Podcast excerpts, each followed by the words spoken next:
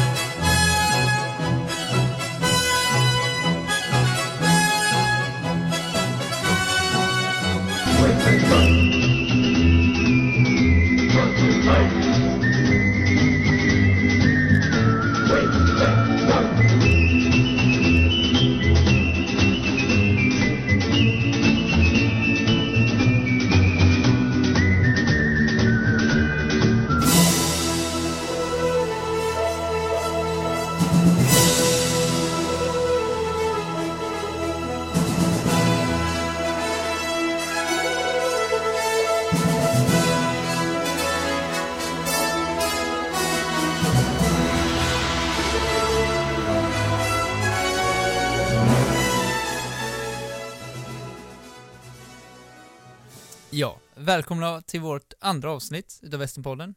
Och vi har valt att kalla det här för eh, dissekeringen av Jesse James av ynkryggarna bröderna Carlson. Det är ju en fantastiskt fantasifull titel. Ja, och vi har kommit på den helt själva. Det är som att man, man har inte någon aning om vad vi kommer att prata om i det här avsnittet. Nej, och det har vi ju egentligen inte riktigt själva. Men eh, en grej som man kanske ska ta upp återigen, om det är någon som inte lyssnade på första avsnittet till exempel, så kanske man ska nämna att vi inte har något, inga utpräglat intellektuella ambitioner egentligen med det här projektet. Utan att det är ren underhållning. Ja, Men med ja, en icke helt alltså- försumbar utbildande underton, kan man väl säga. Alltså fy fan. ja. Det där du sa, det lät ju också högst ointelligent. Så jag menar, Ja, nej men, ja, och så var det intellektuell. absolut. Inte, Vad sa du? intellektuell får man ju skilja på. Alltså, in- intellektuell är en sak, intelligent är en annan sak. Jo, jo, jo. Men eh, visst, men underhållning är väl det huvudsakliga. Men sen är det ju så att vi vill lära oss. Ja. Det är ju det som är Jo, eh, absolut. kanske vår viktigaste eh, subjektiva infallsvinkel.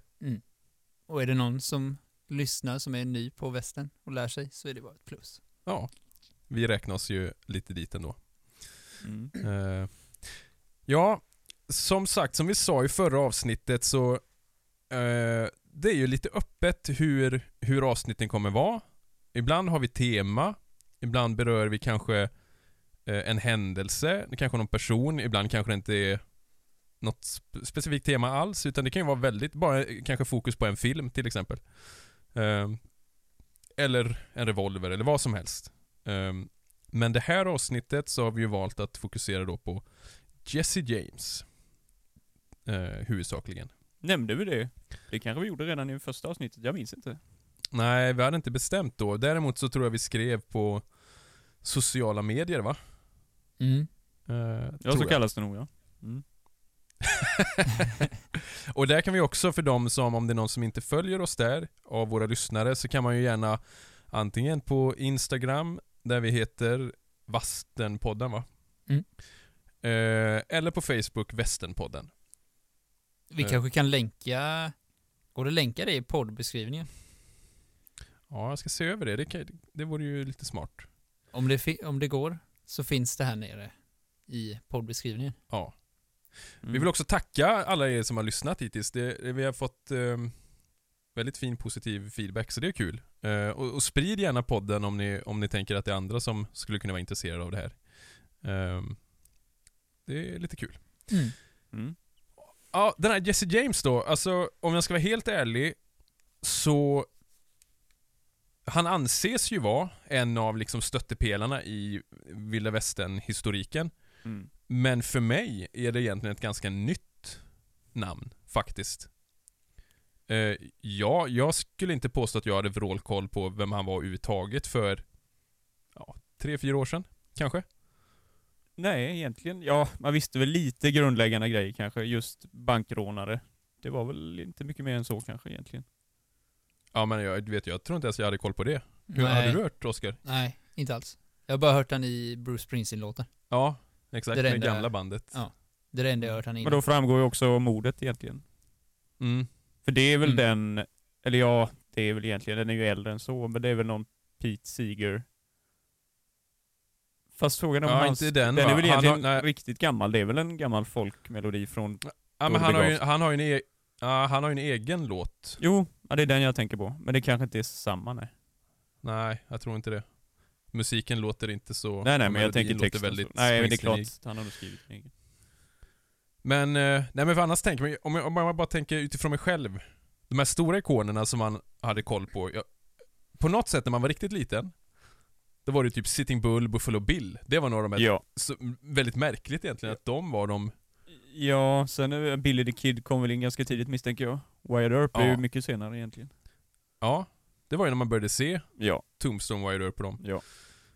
Men Jesse James, alltså framförallt om man kollar på många dokumentärer kring västern, framförallt den här på Netflix, eh, Robert Red- Redfords eh, The, West, va? Mm. Där är ju han verkligen en stöttepelare. Som att det är mycket kretsar, alltså det kretsar ju jättemycket kring honom. Eh, laglösheten och just det här nord mot syd och så vidare, efter kriget. Jo, det börjar ju precis där ja. Ehm, ja, men vi kan, vi kan väl gå in lite på... Vi har ju kikat lite grann på hans historia så att säga. Eh, Mm. vem han var och lite sådär. Ja. Och som vanligt är det du som har haft tid att läsa på, kanske lite mer i alla fall, än oss andra. Ja, Så jag... eh, du menar haft tid? Jag har tagit mig tid. Mm. ja, ja, men i alla fall. Nej, men visst. Ehm, eh, vi kan börja var han kommer ifrån då. Det är ju ganska viktigt Ja. för hela... Alltså, Ja, för det har jag ju stenkoll på, så det kan jag ta. ja. Var, var kom han Ja. ifrån? Jo, Jesse Woodson James föddes den 5 september 1847 i Clay County, Missouri. Mm. Eh, sen som jag vet så, jag tror hans pappa dog när han bara var tre år. Så, som, som jag förstår det så gifte väl hon om sig, hans mamma, två gånger kanske till och med. Två ja, gånger. exakt. Eh, och han hade i alla fall två helsyskon från början då, bland annat den kända brodern Frank, eller Franklin James. Som var fyra Mm. år äldre, född 43. Ja. Och Susan, eller vad hette systern? Nej, jag kommer inte ihåg. Uh, nej, lilla syster var det i alla fall. Nej, jag kommer inte heller ihåg vad hon hette nu. Eh, och, och pappan var väl... Jag får rätta mig om jag har fel, men visst var han, alltså Robert James pappa, han var präst va? Jag tror det. Nu, uh, jag är inte helt hundra nu, men ja, det låter bekant. För jag tror att han, han stack iväg till Kalifornien för att gräva efter guld. Och det var ju där han dog, Okej. tror jag. Jaha, okej. Ja, det har Eh, jag nog missat. mm. Och sen den här andra maken som hon gifte om sig med. det var- en, hon gifte sig med två inom ganska kort tid. Jag kommer inte om det var Mm. 52 hon gifte sig med den första eller något sånt där. nu går vi in på det här med årtal igen. Just det. men Ja. ja. inom loppet av fem år i alla fall så hade hon gift om sig med den här eh, Ruben Samuel då. Mm. Och med honom fick hon eh, Serelda, som modern hette då. De fick fyra barn till. Mm. Eh, och eh, ja, Men- just det här med klä... Ja, nej, men jag tänkte bara, Missouri, alltså det var ju en gränsstat i alla fall mellan nord och syd. Vilket, det är ju Ja, det som precis. präglar hela historien här såklart då.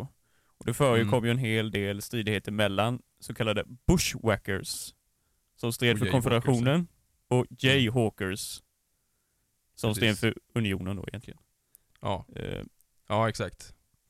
och det var väl, gerillakrig på ett sätt då, alltså det var ju terrorhandlingar fram och tillbaka.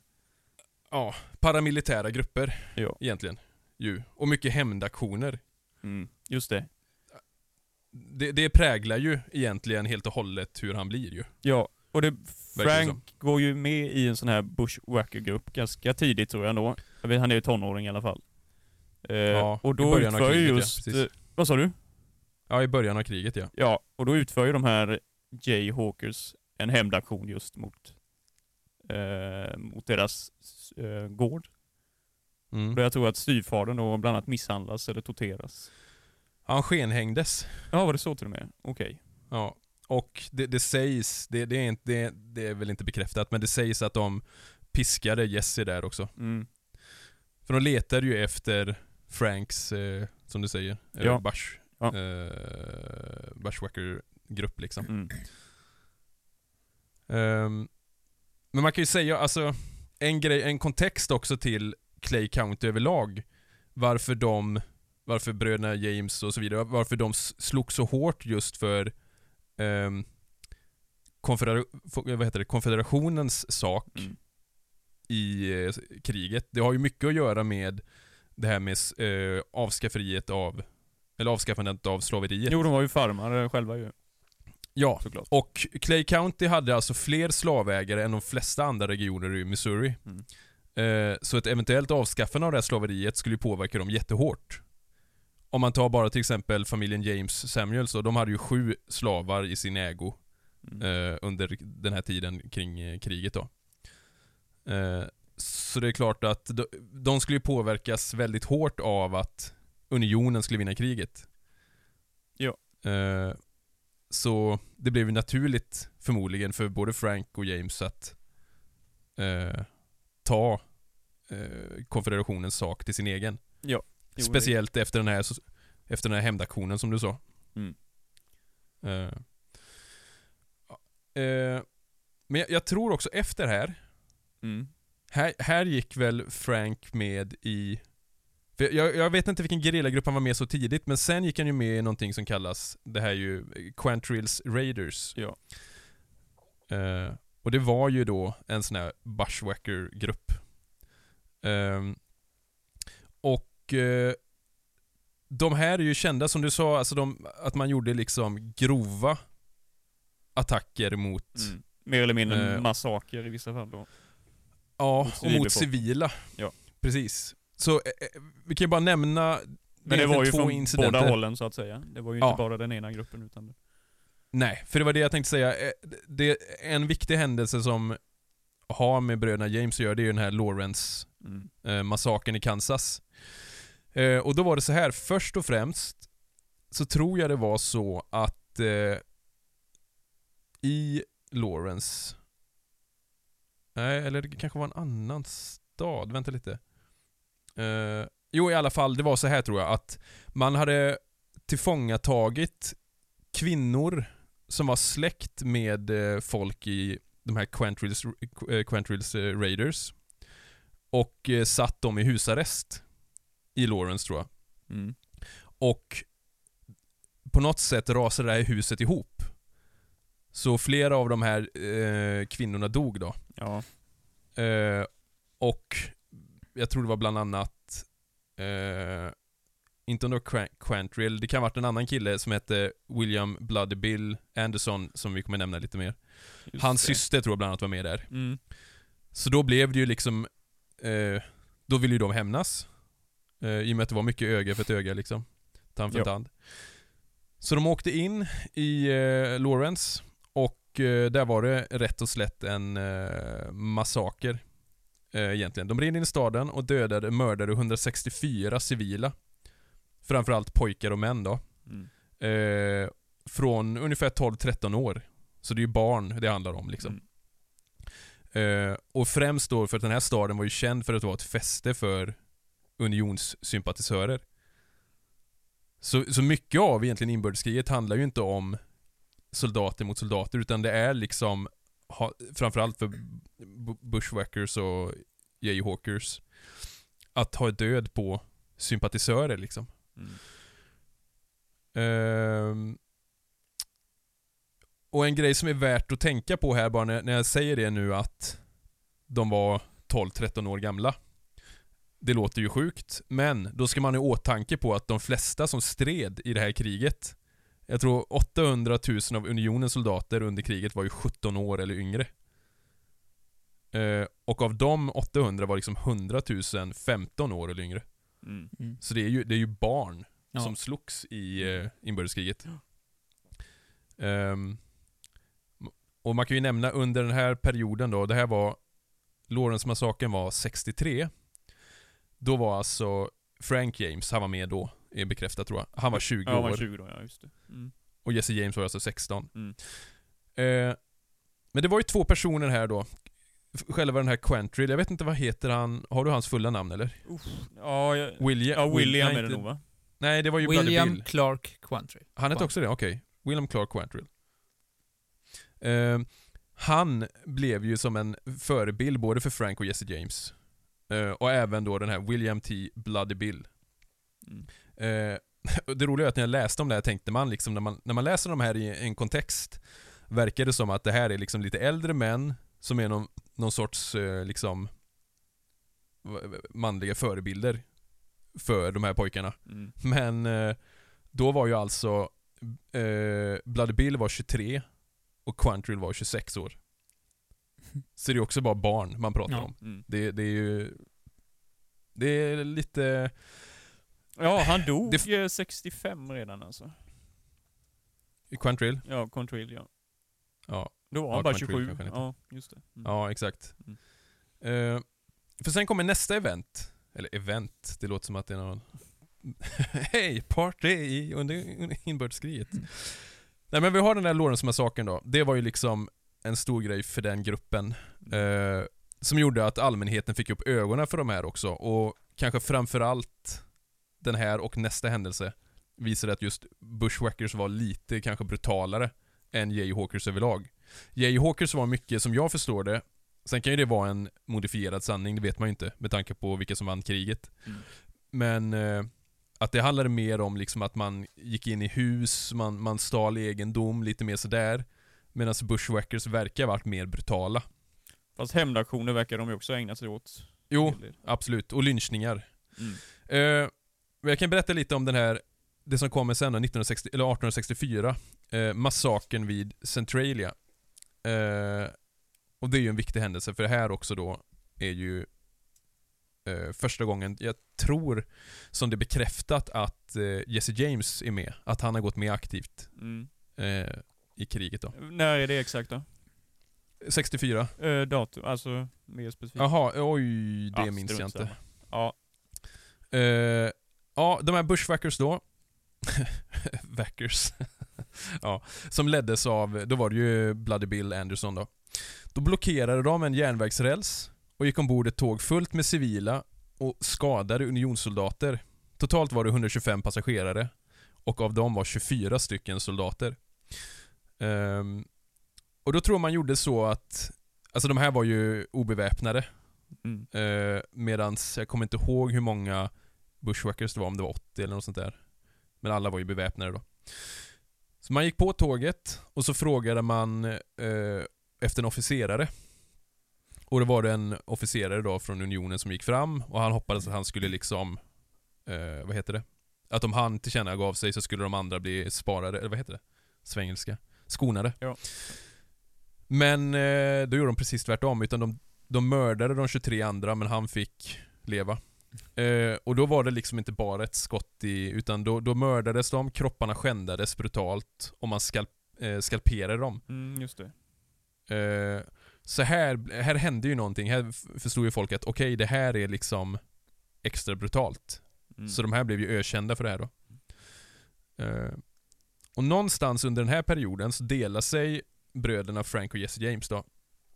Uh, jag tror det är bara en, om det är något år efter, eller om det är någon månad efter, då, då mördas, uh, eller dödas den här Bloody Bill uh, Anderson. Och då följer Frank med Quantrill till Kentucky. Och Jesse James följer med en av Bloody Bills löjtnanter som heter Archie Clements. Eh, som kommer vara väldigt viktig då. Och det här är ju någonstans, jag gissar att det är, jag kommer inte ihåg om det var, det kanske är 64-65. Eh, någonstans i alla fall under inbördeskrigets slut. Eh, här blir Jesse James skjuten i bröstet för andra gången på ganska kort tid. Mm. Eh, det nämns på flera ställen tror jag. Eh, när han försöker kapitulera inför eh, unionens styrkor. Så här bryts egentligen liksom det bushwackers och det under konfederationens eh, armé. Nu, nu blir det liksom en separat del kan man säga. Eh, att man blir ännu mer eh, fristående. Mm. Kanske framförallt för att kriget är ju slut då. Mm. Ehm, ja. Och nu, nu är man ju vid krigsslutet och som vi pratade om i förra avsnittet nu är ju folk liksom inte, framförallt de i södern, de är ju inte nöjda med den här påtvingade rekonstruktionen som följer. Eh, och det pratade vi inte om förra gången va? Just rekonstruktionen i sig. Jag tror inte, jag vet inte om vi nämnde det överhuvudtaget egentligen, men ja, Nej, jag tror inte kanske det. berörde det som hastigast. Ja, Har ni koll på vad, vad det innebär, rekonstruktionen? Jo men det är du det, återskapande, eller? ja det är väl, eh, alltså den nya ekonomin. De ska ju ställa om, så att säga. Det, det som hände nu då, det var ju att eh, eh, unionen, eller de nordstaterna kom ju in och ska styra upp i alla det här. Alltså man, man tar egendomar, man, man ser till att eh, många, jag tror det var så att eh, de som, bodde, som hade varit eh, sydstatare förlorade sin eh, rösträtt tillfälligt. Och samtidigt hade man en rösträttskampanj för svarta amerikaner då. Eh, och så kom det republik eh, republikaner norrifrån ner. Så man liksom pressade ju på sin politik. Eh, man tog egendom. Eh, man tog avskaffade det här med slaveriet såklart då. Så det blir ju jättestor förändring Jo, för södra USA. ja alltså Mm. ekonomiskt system, ändras ju helt och hållet. Ja, och eh, politisk ledning, alltså allt egentligen. Jo. Ehm, så, som vi nämnde förra gången, det här leder ju till att trots att kriget är slut så vill man ju göra uppror. Och däribland har vi den här Archie Clement då. Mm. Eh, och flera ur Quantrills Raiders. Eh, det här blir alltså början egentligen på det som sen kommer kallas för James Younger-gänget. Eh, för det är alltså inte Jesse James eller Frank James som är ledaren i början, utan det är Archie Clement. Eh, tror man. Vet, det verkar vara lite oklart, men det verkar som att man liksom följer den som var högst i rang innan, Mm. på något sätt. Ehm, och här är det lite suddigt som sagt. På, enligt vissa källor så verkar det som att man klassar som att James Younger-gänget, eh, som då Jesse James, Frank James var med i, att det, har, att det bildades typ 61. Och det är ju alltså under kriget då. Eh, men jag vet inte, jag tycker det lät lite osannolikt. Då är det ju liksom under det här Quantrill Raiders, men det är väl, ja, det är väl skitsamma. Eh, 66 i alla fall, då mördas ju den här Archie Clement under, jag tror det är ett bankrån eller någonting. Eh, I staden Lexington. Och då omformas det, så här någonstans så börjar det väl bli så att Jesse James tillsammans med någon av eh, Younger-bröderna tar över liksom eh, styret över gruppen. Ehm, har ni koll på ungefär vilka som är med i det här eh, Ja, men- Ja- James Younger-gänget? Hur många, ja det är ju Frank och Jesse såklart, men Younger-bröderna, var de fyra eller? Var de tre? Eh, tre bröder och en kusin va? Ja. Eller fyra, jag minns inte. Du har ju Cole Younger, Ja, Jim Younger, Bob Younger och John Younger. Mm. Sen har du Frank Jesse James, eh, George Oliver Shepard, Clell Miller, Charlie Pitts och Bill Shadwell. Och jag tror det är flera med, med alltså alla är ju inte bekräftade. Jag- Antagligen är det så att man plockar in folk för olika Mm. eh, stötar liksom. För det de här gör som sagt, för att slå, för att eh, eh, slå tillbaka mot unionen, som de inte har erkänt liksom, så börjar man ju göra bankrån framförallt då. Mm. Och, och det första rånet som de här kop kan kopplas till, det är 68. Då är det ett rån i eh, Russellville i Kentucky. Och det är då man myntar det här namnet James Younger. Ja. För de personerna man vet är, eh, jag kommer inte ihåg om det var Frank och Jesse James eller om det bara var Frank. Eh, man vet att det var någon Younger där, man vet att det var Shepherds där liksom. Mm. Ehm, och de här är ju aktiva ganska länge, det är ungefär 15 år. Beroende på hur man ser det då. Ehm, men om, om, om man säger att eh, de startade 61 eh, på något sätt, i någon form. eh, så kör de ända fram till 76. Så det är Mm. ganska lång tid ändå. Mm. Mm. Ehm, folk var ju rädda, man kallade ju liksom eh, Missouri och de, de delarna av USA för eh, Vänta nu, Missouri är det en stat? Det är det va? Mm. Ja. Ja. Rånstaten tror jag de kallade den. Man åkte gärna runt den, för annars visste man att det var stor risk att man skulle stöta på Jesse James och dem då. Mm. Mm. Mm. Men när uppstod då själva myten? För den uppstod ganska tidigt. Eh, alltså Mm. myten Jesse James och Frank James då kanske. Eh, Och han var ju själv ganska bekväm med det. Och Ja, frodades väl i det berömmelsen. precis. Det är ju han, eh, eh, Ja, Edward det. det. Edwards, ja, Newman, Det nämnde du ju i förra avsnittet i alla fall. ja precis. Ja, jag glömmer bort vad han heter. En stark liksom sydstatssympatisör. Ja. Och det var ju många som tyckte, det var ju många eh, politiker också som tyckte att, eh, att de gjorde rätt i att slå tillbaka. Sen hur de gjorde det, det är ju det här man, många har ju nog bilden av, Jo men alltså det är ju en Robin Hood-stämpel såklart. Som Ja. även lever kvar. Det bygger väl delvis på vissa saker ändå. Du hade ju något exempel har jag för mig du sa någon gång där. ja till, till exempel så var det ju, eh, Något tågrån va? Eller? ja, eh, bland annat så var det ju en sydstatare på ett sånt tåg. Mm. som hade någon klocka eller någonting som han hade fått eh, för sin militärtjänst eller så här då. Mm.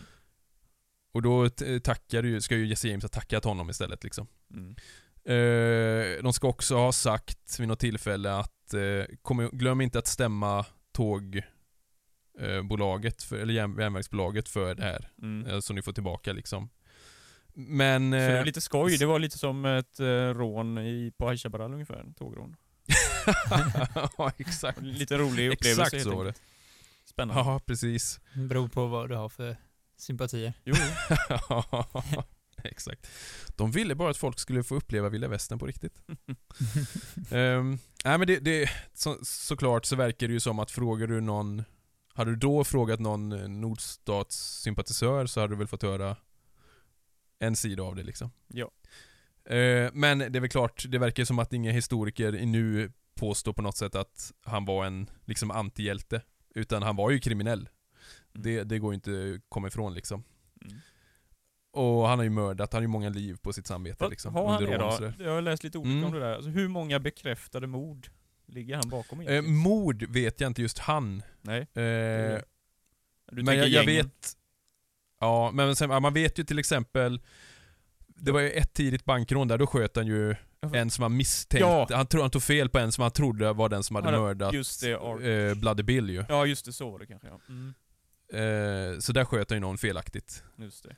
Eh, och sen kommer vi ju till den här eh, För om det är en incident man bör känna till egentligen eh, kring Jesse James så är det ju det här i Northfield, Minnesota. Jo, vi kan hoppa tillbaka en bit där förresten, innan Minnesota. Eh, för som sagt, Jesse James blev ju ökänd och han blev ju liksom en eh, eh, vagel i ögat på eh, för hela USAs regering egentligen. Och styret eh, Eh, med president Grant till exempel. Eh, så man vill ju komma åt honom, man vill ju få det här med eh, tågrånen att upphöra. För som sagt, det, här var ju eh, sättet för att få västern att blomstra var ju just det här med att få folket att åka dit och då var ju järnvägs... Ja, järnvägen var ju enda sättet, mer eller mindre. Eh, då använde man sig av Alan Pinkerton och hans detektivbyrå.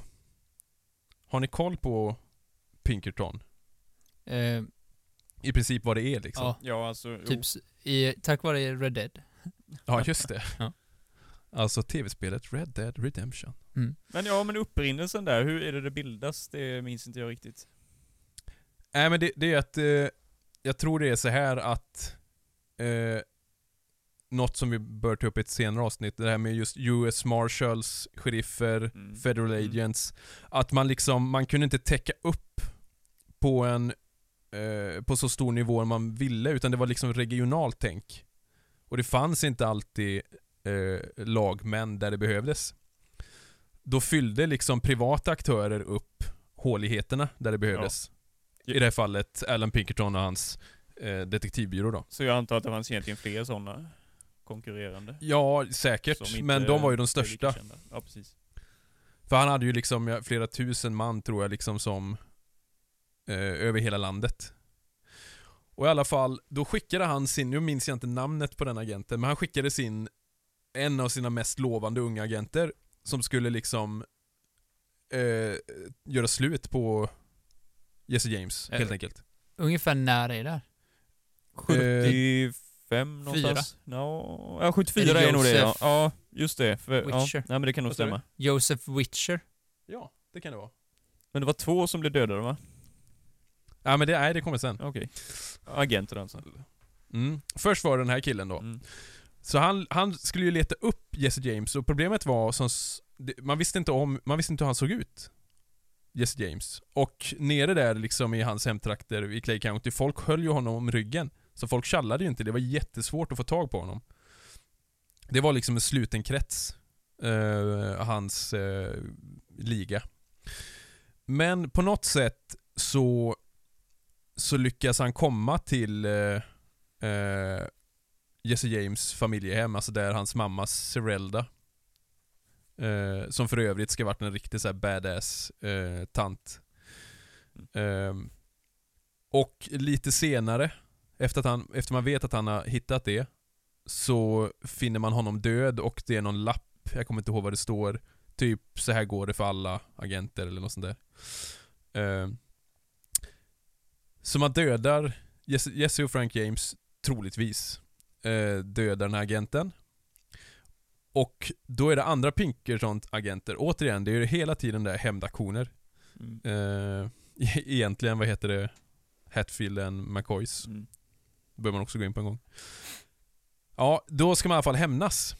Eh, och då vet man, man har fått reda på från en granne att Jesse och Frank James gömmer, de är i föräldrahemmet. Eh, och då ska man få ut dem där. Då kastar man in en brandbomb i huset för, i hopp om att få ut dem. Mm. Problemet är att Frank och Jesse James är inte ens hemma. Utan det är mamman, Serelda, och eh, eh, deras lillebror då, Archie. Skulle jag vilja tro. Alltså han är ju son till han eh, Samuels. Ja. ja, han dör i alla fall. Eh, ja, för problemet är att förmodligen så, man vet inte vad som har hänt. Antingen så sparkar hon in den här rent instinktivt i eh, den öppna spisen där det brinner och då blir det ju värsta explosionen liksom. Det är ju på natten med, det är ju mitt i natten detta. Det är ju Ja. inte på dagen utan de ligger Nej. väl och sover misstänker jag. Ja. Så det kan vara så med att de kastar in och den kom så nära. Man, jag tror inte det är riktigt klart hur det gick till. Nej. Men hon blir ju brutalt skadad med hennes, En arm jag tror att, blir hon av med tror jag. ja, jag tror de fick amputera den. Ja. Mm. Och det här leder ju till att bröderna James såklart vill hämna sin bror och sin mamma.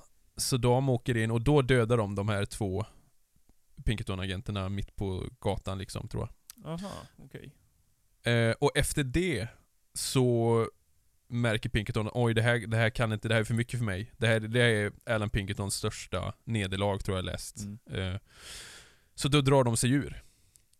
Mm. Det, eh, det, det är för svårt liksom. Mm.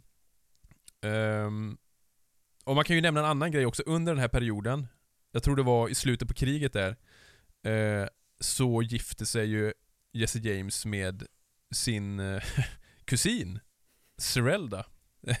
Döpt efter Jesse James mamma. Just det. Eh, spännande. Ehm, Hon har något smeknamn är- med va? Si eller? Siva. Ja. Ja. precis. Det. Men och då kan vi ju, som sagt, de Ja. håller på och terroriserar. Kommer vi fram till det här med Ja, ska vi Eh, hoppa det, det är Northfield. kanske det kändaste, det kändaste rånet egentligen då? Ja, På något sätt. framförallt kändast för att det är misslyckat. Ja.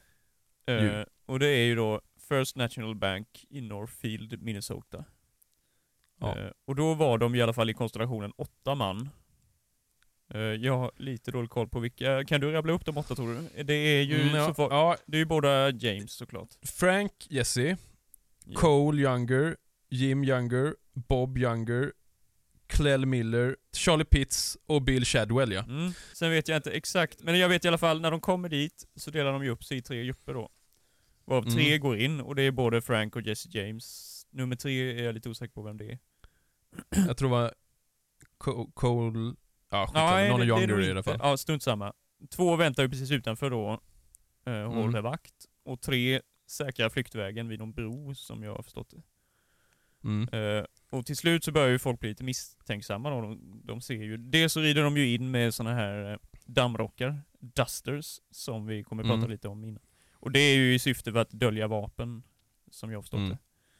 det. Eh, men folk blir misstänksamma i alla fall, Och de som står utom, utanför vaktar skjuter i luften för att skingra folk. Och Mm. det resulterar ju i sin tur att folket börjar skjuta tillbaka. Och, och visst var det så med att eh, var det inte massa jägare här Texas just vid det tillfället? Rangers menar du eller? Eller? Nej, jägare. Alltså, jaha, ja, det är mer än vad jag vet. jag för mig att det var det för att all, alla i princip var ju beväpnade. Aha, jag för mig att det var någon sån liksom av en, av en slump. Okej. Ja, hur som helst i alla fall så skjuts 22 ihjäl. Och Mm. nästan alla tillfångatags utom just Frank och Jesse tror jag. Eh, är det inte så? Är det bara de som kommer Eh, undan? Ja, alltså, nu ska vi se. Vilka två Det, är det som de, blir det är ju två nu då? stycken, två stycken dör ju direkt. Det är ju Charlie Mm. Pitts och Bill Shadwell. Och de är ju liksom, de, de är lite nya inför det här rånet.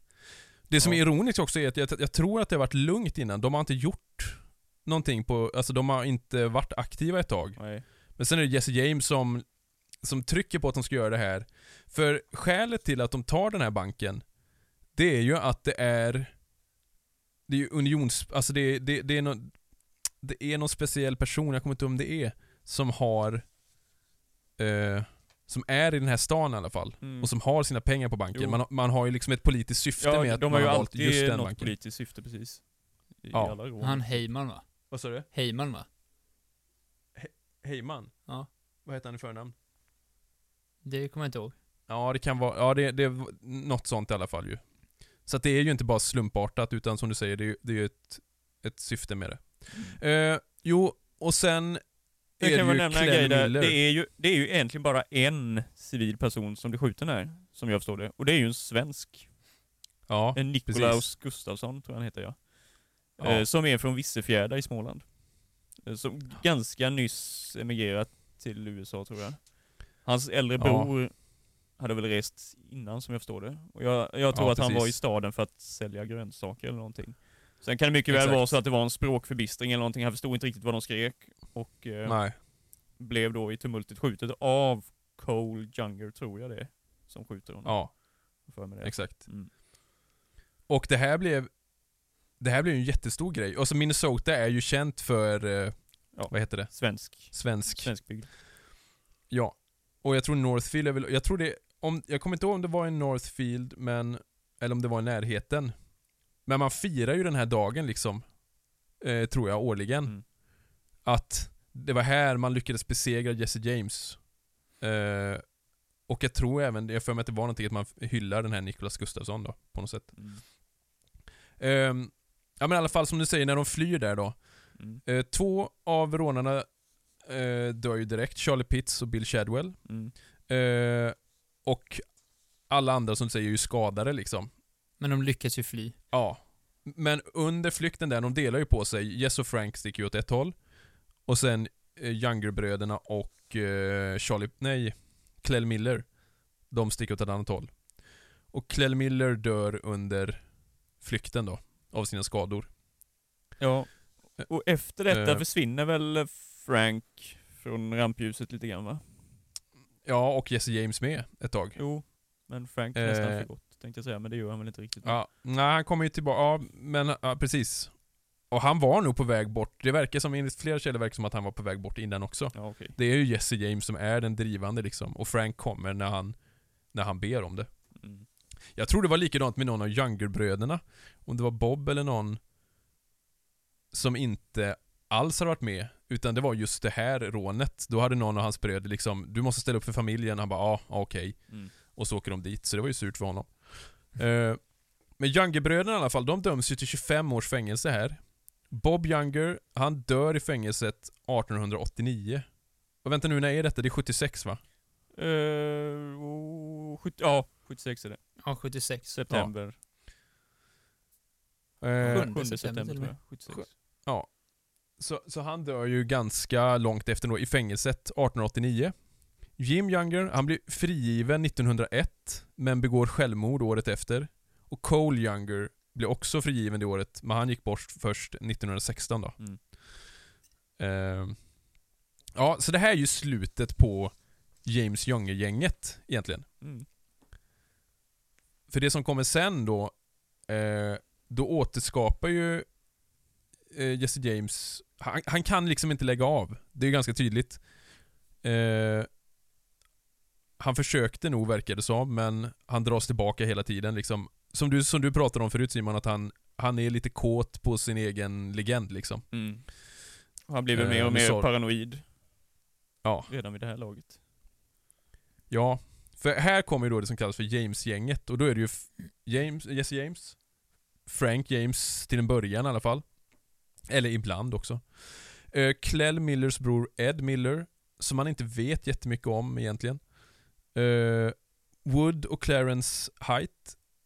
Eh, jag vet inte om båda, om de är syskon, men Wood Height är ju i alla fall, det är ju Jesse James kusin då.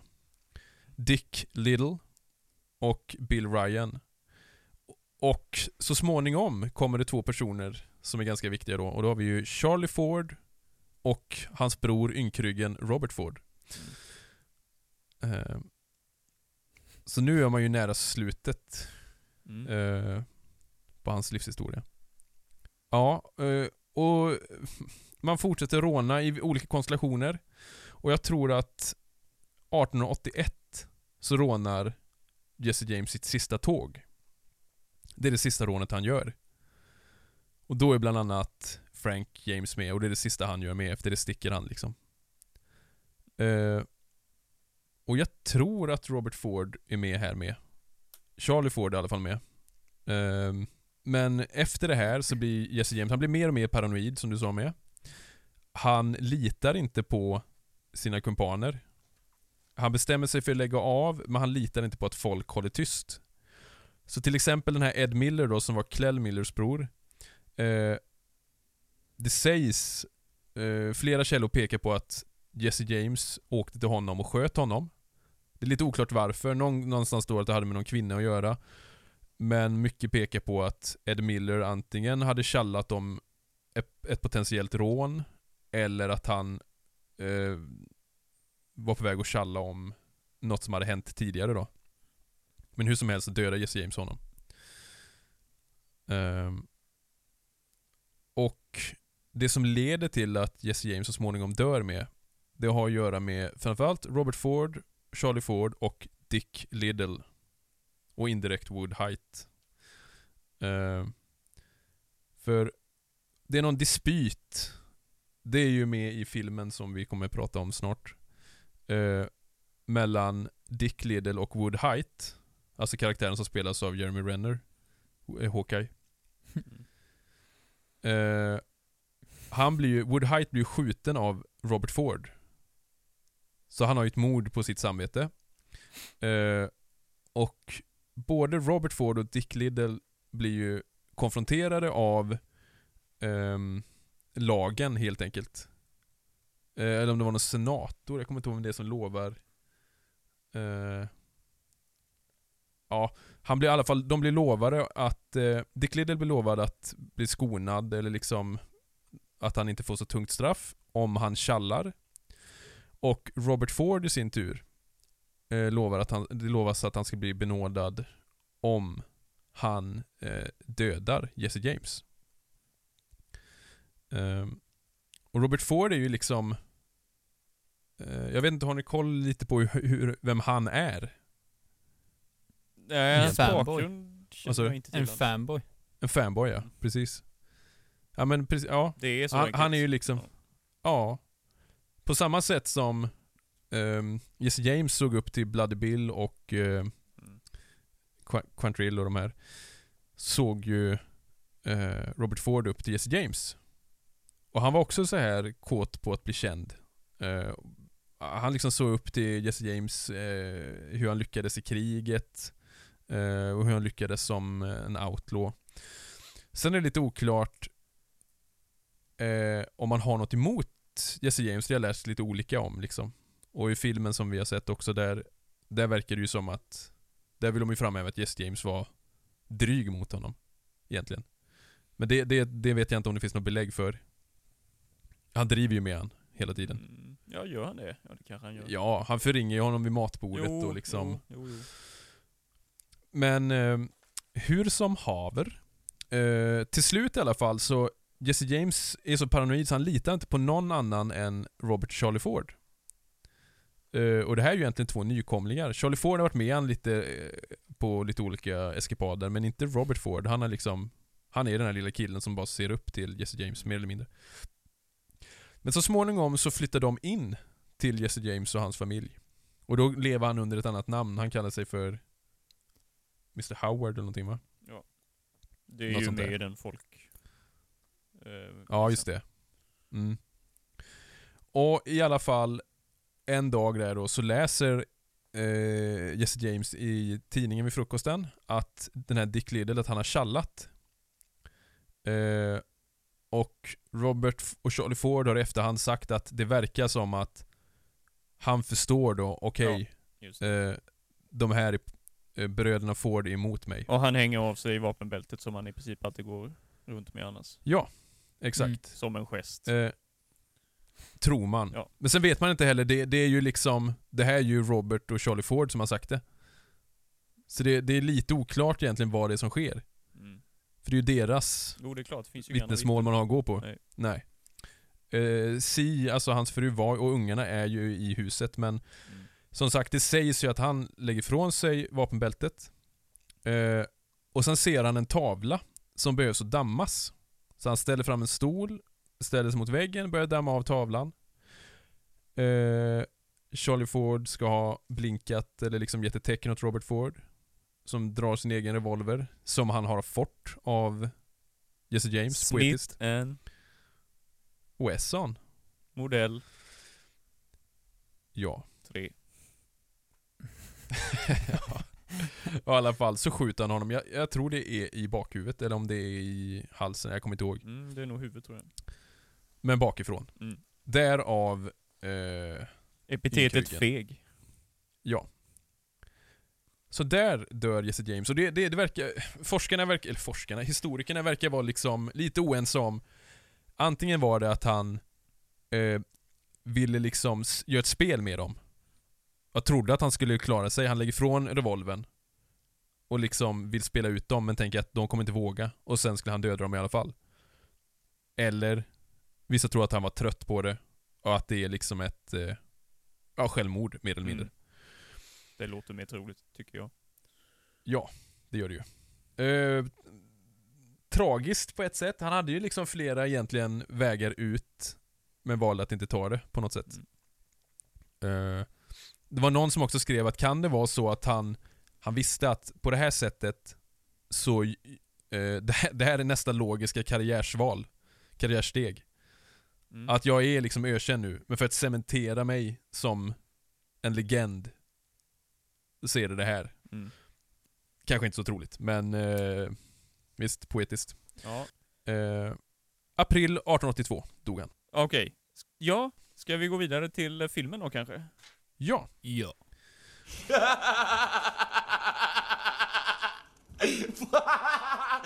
Boy, I can hear your gears grinding. Your little motor wondering, my gosh, what's next? What's happening to me? You're precious behold, Bob. You're white, you're white as spit in a cotton field. You got him. You got oh. him. Vad säger du Oscar? Vad, Ja. vad tycker Ja, du? vi- vilken film är det vi har Vi sett? kan ju börja med att säga vilken Ja, film jag heter sett. filmen? Jag Eh, minns inte det. Assassination of Jesse James by the coward Rob Ford. Ganska lång filmtitel, ja. Mm. Ja. Ehm, ja, och det... Jag vet inte riktigt eh, när det... Ja men det börjar, kan vi Börjar bara säga det, att den börjar ju i alla fall... Eh, Sista tågrånet. Sista ja, tågrånet ja. precis. Ja. Och eh, utspelar sig fram till hans död och lite därefter. Ja. Mm. Ehm, grejen också med den här filmen är ju... Nu ska vi se, är det från 2007 den är? Nej, Sex, skulle... Ja... 2006 kanske. Ja, sju. Ja, någonstans där. Det är kanske inte... F- regissören Andrew eh, Dominic, jag har inte hört talas om honom Mm. innan, så jag, jag hade liksom inget eh, koppling varken till honom. Alltså det, det enda är ju att det är många skådisar som är eh, överlag väldigt bra. Mm. Sam Rockwell till exempel, alltså Charlie Ford. ehm, Robert Ford framförallt, kanske den starkaste rollprestationen. eh, Robert Ford. Han vann väl, en, Casey Affleck menar jag, förlåt. han vann väl eh, Best supporting actor eller något va? Oscar eller? Ja, Okej. tror jag. Oscar. För den rollen. Jag kan ju hålla med om hans roll var ju rätt så, det var ju välspelad absolut. Va, vad hade ni för förväntningar på den innan vi började se den? Ja, vi kanske ska nämna det, alltså ingen av oss har ju sett den innan, utan vi såg ju den nu. Nej. Ganska nyligen alltså, inför detta programmet. Ja, för att vi skulle ha Jesse James som tema ju. Ja. Eh, alltså jag hade nog hyfsat höga förväntningar tror jag faktiskt. I och med allt positivt man har läst om den här filmen. Mm. Så man kan Mm. väl säga att jag blev gruvligt besviken. kan man väl säga. Men jag måste också jag- säga det, jag ska bara säga, eh, jag såg den ju, ja, jag har fått se den i tre omgångar alltså. Jag klarade inte riktigt av att se den i ett svep. För den var rätt Nej. seg. Men jag måste Mm. säga det, Ja. jag såg faktiskt slutet idag. Och den tog sig verkligen mot, tycker jag alltså, att den tog sig mot slutet. Alltså sista halvtimmen då någonstans. Själva Mm. från strax innan mordet och ja, följderna av mordet egentligen då. Spoiler, han dör. Mm, precis. ja, precis. Jo, ja men där håller jag faktiskt med dig. Mm. Sista halvtimmen är... Ja. Precis. Det är inte att man börjar se slutet på tunneln. Kanske. Det kan vara det. Det kan vara en grej som spelar in där. Ehm, nej men, men- generellt sett, alltså, är, vi snackade om det här innan, alltså, det är ju verkligen en anti-västern som genren heter då. Alltså ett försök att slå hål på den gamla västernmyten. Uh, Ja. Alltså det är ju mycket mer gråskalat om man säger så. Alltså säkert ett, ett försök att vara mer realistiskt och det, det är det säkert på många sätt, Mm. gissar jag. Jo. Men jag har väldigt svårt för just det här då. Den har ju en väldigt klaustrofobisk stämning hela tiden.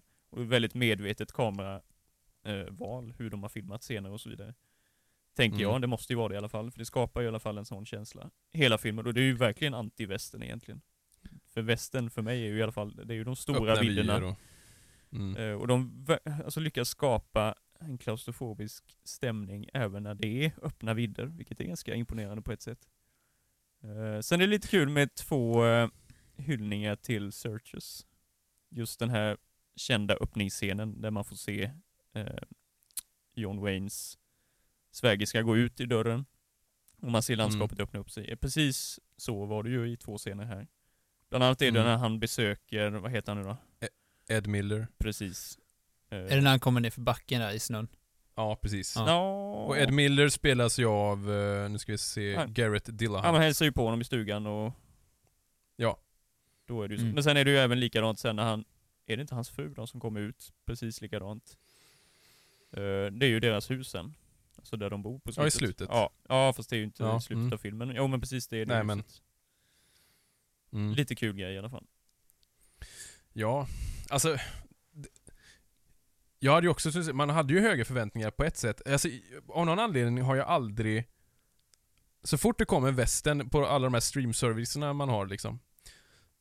Eh, då brukar man ju, då brukar jag lägga till dem i min lista och se dem. Men när Mm. den här kom upp, jag tror på Viaplay för ganska länge sedan. Då tänkte jag direkt så här, bara, nej.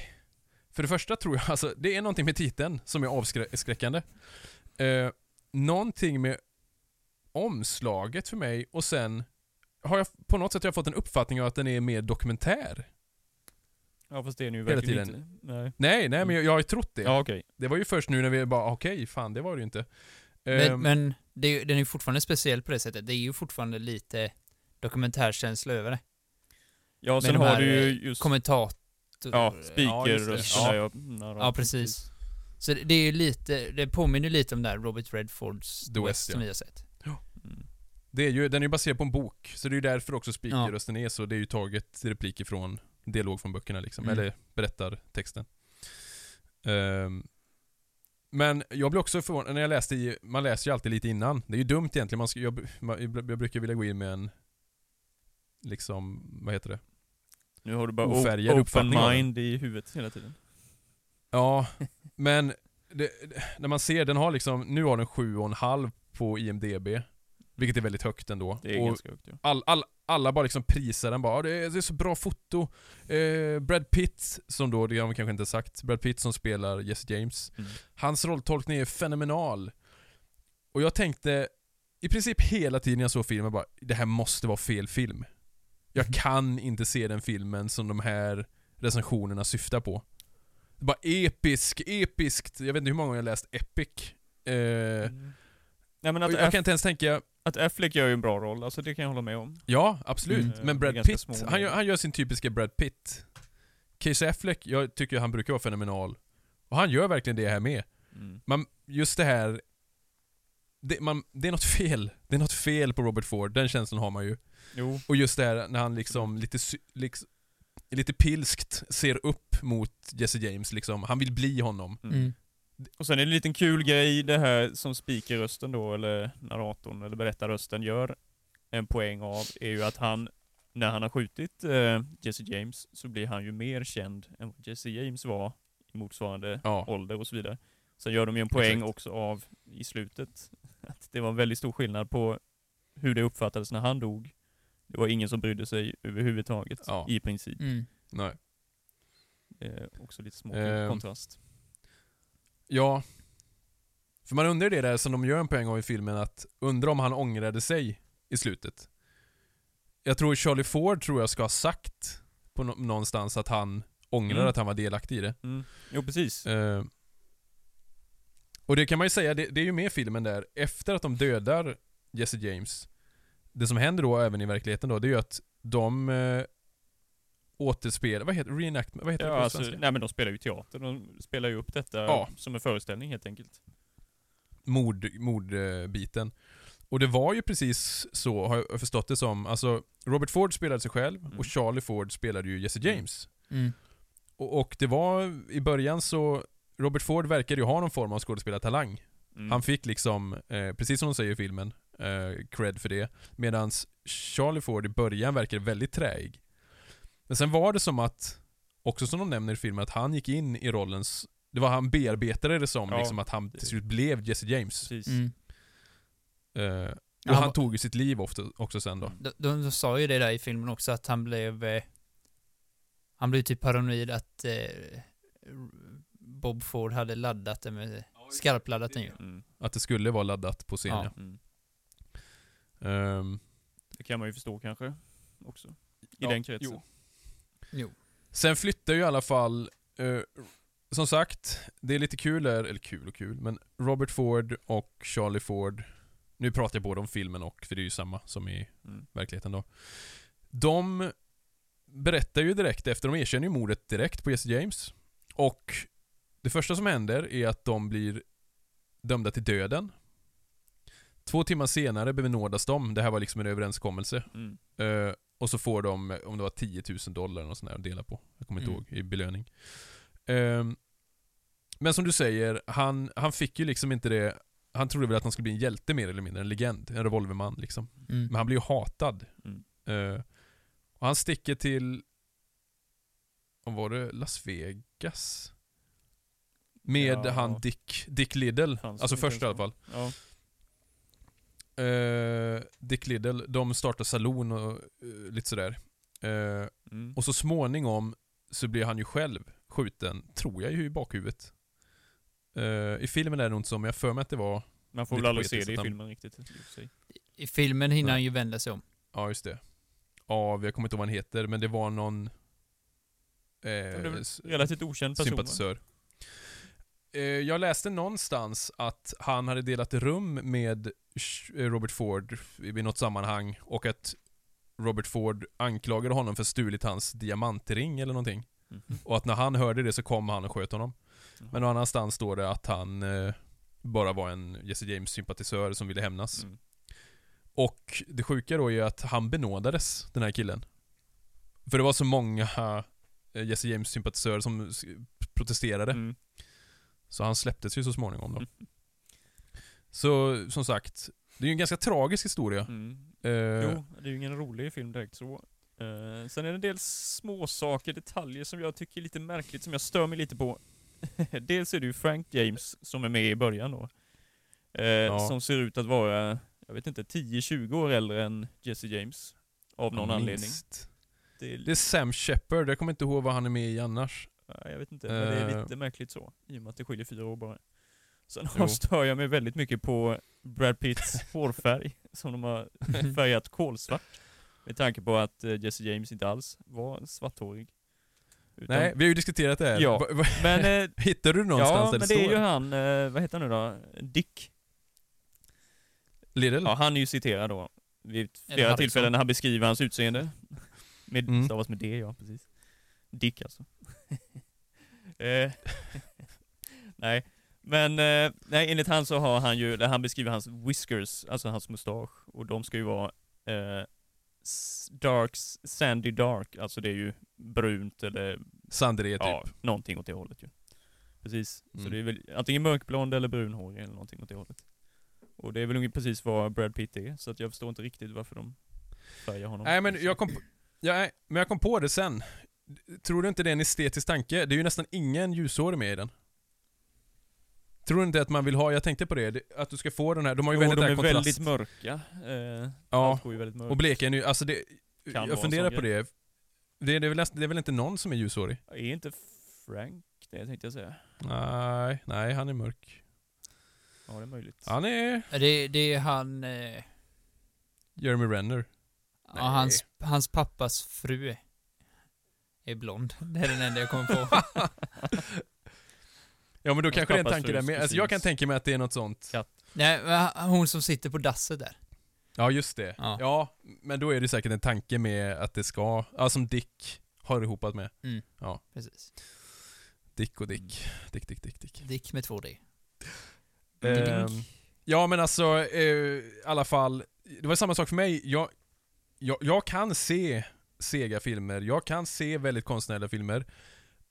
Eh, men den här, jag har jävligt svårt att se liksom Nej, jag, jag kan faktiskt inte, jag, jag har väldigt svårt att förstå hur den kan vara så hyllad. Eh, och vad är egentligen... Alltså, ja, den hade ju vunnit på att klippas ner rejält kan man ju säga. Ja, Det är väldigt många så här onödiga scener som är jättelångt utdragna liksom. ja. Ja. Och, och jag kan tycka så här, alltså, långsam, slow burn, vad heter det? Jo men Alltså, det är ju att ju ska vet. bygga upp till någonting, men det, det funkar ju inte Jo. riktigt egentligen. Nej, den bygger ju inte upp. Det är ju det som är problemet. Det, det är just det. det. Det är ju liksom inget... ehm, för jag, jag, jag älskar långsamt tempo, just när det är en belöning i slutet av det. Jo, jo. Det, det kan vara skönt avbrott mot när det är så här. Mm.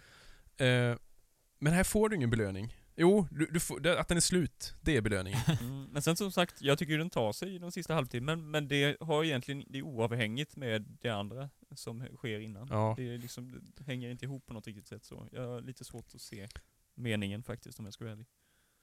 Skulle ni rekommendera den? För någon som... eh, Om vi börjar så här, för någon som inte har sett väst, som inte ser väst, westernfilmer överlag, skulle ni rekommendera den här till dem som en bra film? Ja, alltså jag har lite svårt att bestämma, nu, nu har vi inte kommit till betyget än här, men Nej. jag tror att jag skulle kanske uppskatta den mer nästa gång, det tror jag ju helt klart. I och med att jag tyckte ändå att slutet var rätt så bra ändå. Men, Ja. ja, det var en väldigt svår fråga. Jag skulle nog säga Om nej man tänker så här, också. Ja, ja, jag skulle aldrig rekommendera den. när man tänker så här att om det är någon som aldrig har sett en västern innan Ja, eh, då kommer jag och, och så vill man få, jag skulle ju vilja att den personen skulle börja gilla västern. Ja, Då skulle jag absolut inte ge den här för att nej, Nej, det är ju ingen första film så, det, det är en speciell, det är en väldigt speciell västern. ja. Ja, det är ju en Sen är, det som, sen är det som vi sa förra gången med att det, det, det är svårt att säga västern i och för sig, i och med att du har så många genrer inom, det är ju mer tidsepoken men Mm. Men, eh, alltså det enda, om jag, om jag ska säga, jag kan bara säga två positiva saker om den, det är att Casey Affleck gör det jävligt bra. Och att det är, att det är en bra cast överlag. Brad Pitt är ju nästan det minst intressanta. Sam Rockwell eh, och Dick Liddell, jag glömmer alltid bort vad han heter, men det är han i Parks and Recreation. Ehm, ja, skitsamma. Mm. De gör det bra i alla Mm. fall. Och fotot när det är utomhus. Alltså just det här, det är ju mycket, det är vinter, de där, det kan jag tycka är snyggt. Eh, många gånger. Men annars alltså, De har ju lagt på någon ton där som är väldigt grå och... ja. Just det. Och det, visst, det är ju väldigt medvetet Ja, ja. såklart. Men. Jag tyckte faktiskt om den. mörka tonen i bilden Ja, och i storyn med. Att det- den går mer in på det psykiska liksom. ja, den är ju väldigt psykologisk på något sätt. Eh, men det, ja, som sagt den blir ju alldeles för lång och utdragen liksom. Ja, Mm. den leder liksom ingenstans. Nej. Men det kanske är också att man vet hur den ska sluta. Eh, Ja, kanske. Jag vet inte, vi kan ju nämna det med att, eller framförallt du Emil i och för sig, har ju sett ett gäng andra Jesse James-filmer som Ja. jämförelse. Och, och jag har ju sett Ja. också ett par stycken. Eh, vi hade ju egentligen tänkt att se fler, men eh, det hanns inte riktigt med. Eh, du Den här tog för lång tid att se. Ja, jo, den här tog för lång tid att se, precis. Men jag har ju sett, ja, bland annat Jesse James från 1939 med Tyrone Power som Jesse James och eh, Henry Fonda som eh, Frank James. Mm. Eh, regissör, vem är regissör? Den är ju regisserad av Henry King om jag inte minns fel. Ja, jo men visst är det så. Och faktiskt var Irving Cummings med också, men jag tror inte han står med i texten. Nej, det kan vara så. Men, ja. Den är ju färgfilm i alla fall. För Ja. sådana som har problem att se svartvitt. Ja. Ja. V- Väldigt, väldigt svårt att tro att den är från 39, Mm. faktiskt. Eh, och den, just det, jag kan ju bara säga det, den ligger på Youtube i väldigt fin, hög upplösning. Ja. Väldigt bra. Ja, Och uppföljaren, Uppföljaren, ja. eh, Frank James Tur- Returns va? Ja, eller Return of Frank James. Ja. Eh, Henry Fonda, han var ju relativt känd eh, när den här filmen kom, men han blev ännu mer känd. Han stjäl ju showen lite ja, grann. varenda scen. Ja. Varenda scen stjäl han ju. Ja, absolut. Ja, jag gissar att han fick större roll än vad var tänkt. För de märkte att han har sån stjärn... Och sen var ju givetvis givet att han, de spelade in en uppföljare med honom i huvudrollen då. Året Ja. därpå tror jag. Den han är väl från 40? Men det ska nämnas att, alltså den, den här med Brad Pitt då, den är ju... Nu är det ju så kort tidsperiod, men det, det är ju slutet, sista året typ av hans liv. Men den, den är, verkar ju vara väldigt nära sanningen i alla fall. Den här är ju väldigt olik sanningen. Jag läste det att folk som levde när Jesse James härjade var ju förbannade på den här filmen när den kom för att, Ja men det Eh. speglar ju myten. Helt klart alltså. Ja, Det är ju Robin Hood det upplägget. Ja, den filmen är ju mycket mer att han, han är ju, där är han ju bara ett offer för eh, järnvägsdirektörer och liksom unions eh, Men eh, jo, men den är, krösus. och det är ju en sanning med modifikation, det ligger ju lite bakom det också egentligen. Men sen är det ju också helt eh, onyanserade är det inte. De tar ju upp det här eh, twisten med honom egentligen. Just det här paranoida draget. Det är ju med i någon scen Ja, där jo, jo, absolut, det är med lite grann. När Men, Fonda och eh, han pratar igenom den här situationen. Mm. Men jämför du dem så är det ju som Dan Ja, ja, ja, absolut. Eh, jag, jag kan säga att jag såg ju, och innan jag såg, jag såg ju först Assassination, mm. och då blev jag ju så här jag bara kände att oj, nu dog min lust att se westernfilmer igen. Lite efter den, så jag var tvungen, jag måste se något annat. Mm. Och då såg jag ju den här ehm, eh, Long Riders, Mm. eh, som är från 80 va?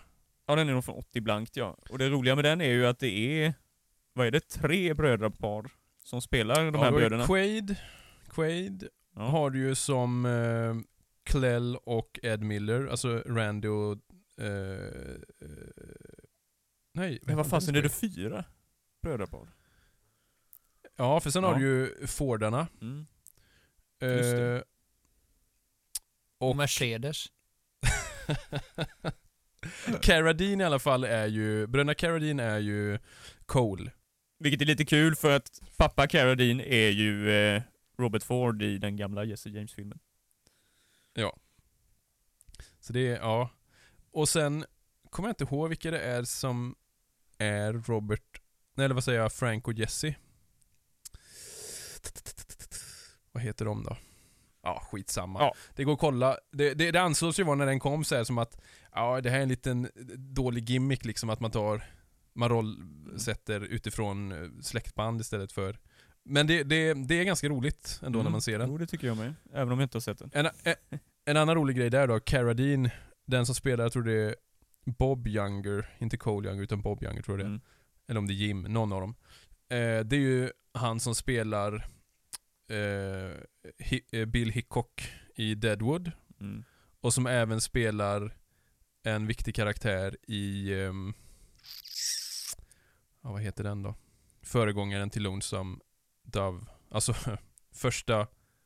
Första Ja, kronologiska boken, men den som kom senare då. Mm. Eh, Dead Man's Walk, där är han med också. Mm. Eh, den i alla fall, om jag jämför de här tre, Mm. eh, den har man också läst väldigt mycket gott om. Men den var ju lite, också lite dyster, lite duster som man skulle kunna säga. Ehm, mycket, mycket bättre än Assassination av eh, Jesse James. Men jag skulle säga av de här tre, så uppskattade jag Jesse James från 39 mest. Utan tvekan. Ja, jag kan ju bara jämföra Eh. två filmer där, men då är det ju helt klart den äldre filmen. Det är Ja. bra mycket bättre. Man kan Jag- säga att det har gått, det har gått ut för Man ska inte filmatisera Jesse James mer. Eh, kanske. Mm. Det har gjort sitt. Ska vi ge betyg på Ja, Assassination? Mm. Ska jag börja eller? börjar du.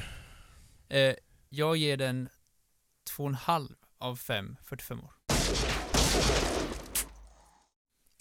Ja, det var ganska, Snällt ja. ganska schysst ändå. Men jag, var- jag var så elak mot eh, diligensen första gången, så jag kände att Jo. två minuter. Nej men alltså, yes. alltså jag kan kanske kunna se den igen. Så Ja. fruktansvärt dålig var den inte. Men, eh, Mm. Eh, det är svårt alltså. Det var lättare innan jag såg slutet kan jag säga. För då var det nog knappt en etta alltså. Men efter slutet, jag får nog en känsla av att jag skulle nog kunna tänka mig att se om den faktiskt. Och tror nog att jag kommer uppskatta den bättre nästa gång. Men, ja alltså. Oj oj oj. Det är svårt. Det står och pendlar mellan en etta och en tvåa. Gör det faktiskt. Ja men vet du vad, det får bli en kompromiss. Ja. En etta och en halva. Det var en bra lösning. Ja, jag funderar på om jag kan ge den lägre än en sån här... Alltså, ja, den, den får ett knallpulverskott av mig. En halv alltså. Nej, inte ens det. Ja fast var det inte det, var det inte vår Nej, halva? nej, den- nej, den, får- jo, nej, den får en nolla. Ja, den får en, en där. blindgångare då. Klicka. Ja, på ett klick. Ja, den får ett klick. Ja, okej. Ja, jag kommer aldrig se om den. uh, finns ingen chans i världen. Eh, Men... det är en sån här eh, film jag skulle kunna tänka mig liksom om man vill tortera någon nästan. ja, Men Return of eh, Frank James får du se. ja, absolut. Den kan jag tänka mig att se. Mm. Den ligger också på Youtube. Ja.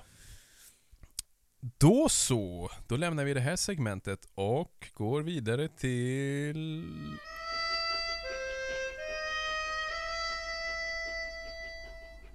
You uh, interested in fashions, harmonica? I saw three of these dusters a short time ago. They were waiting for a train. Inside the dusters there were three men. So? Inside the men there were three bullets.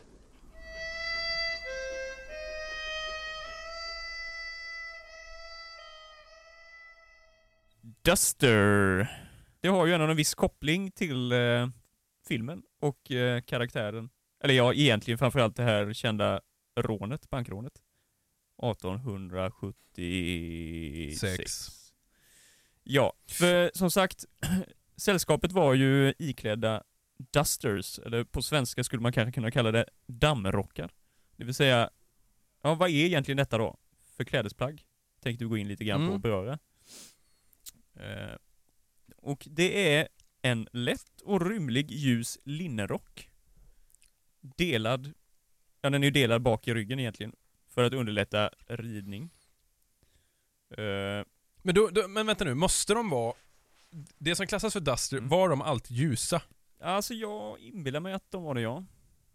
Det är väl Mm. materialet och sen är det väl inte Linne, okej, just färgat kanske. Ja jag vet inte riktigt, men jag inbillar mig det i alla fall. Och i alla fall de här rockarna som de hade vid rånet, de var ju väldigt ljusa, Mm. de var väl nästan vita Mm. i princip då. Och det var Ja, väl precis. också en kavallerirock tror jag. Sen har jag för mig att Texas Rangers hade den här i sin utrustning också. Eh, Det finns en bild på, en av de här rockarna finns ju bevarade. Det är någon Ja, utav. Younger-brödernas rock tror jag. Så det går att Den kanske vi vi kan lägga upp en länk på den ja, precis. Det är väl jättebra. Mm. Eller på Eh, Instagram, ja precis. Men sen finns det ju en debatt eh, som ni kanske inte har undgått gällande oljerocken.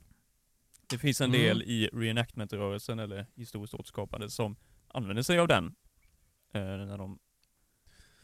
Ja, det har man ju sett till exempel på High Chaparral. Alltså det, där har man ju Mm. också pratat lite Mm. med folk. Och det, Det är en liten het potatis gissar jag. Ja, alltså och i den här oljerocken då, den klassiska oljerocken, är ju en australiensisk uppfinning från, Mm. eh, nu är det nu 1898 tror jag. Och den har Mm. även ett namn, den kallas Dry as a bone. Alltså dry as a bone. Eh, Torr som ett ben. Precis. Ehm, men det är just stuket på den här rocken då, som är typisk australiensisk. Och det är ju egentligen, 1898 det är ju tiden liksom, då är ju den klassiska västentiden över kan man väl säga egentligen. Men du, eh, den Dry Sabone då? Mm. Dry Sabone. Mm. Ehm, har de alltid ett ok? Ja, det skulle jag tro. I alla fall det klassiska snittet där ja. Jo. Eh, men det har ju även eh, en del, Ja, den Yo- ja, Younger, den har ju väldigt långt sånt. den har väl det? Men vad, vad, vad skiljer då? Är det, är det Alltså hur den är behandlad? Ja, materialmässigt då, nu är det ju stuket överhuvudtaget då, men materialmässigt så är det väl, alltså de klassiska gamla västern eh, dusters är ju linne Mm. framförallt. Det finns väl bomull med Mm. såklart. Det här är väl i regel bara bomull, tror jag. Eh, den australiensiska.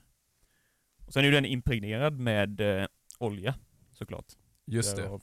Och det är ju inte Dusters olja- då nej. Nej, men då kommer vi in på en annan grej. För att det finns ju även en sån regnrock egentligen som introducerades 1881 av en Abner J. Tower som tillverkade en så kallad pommel slicker.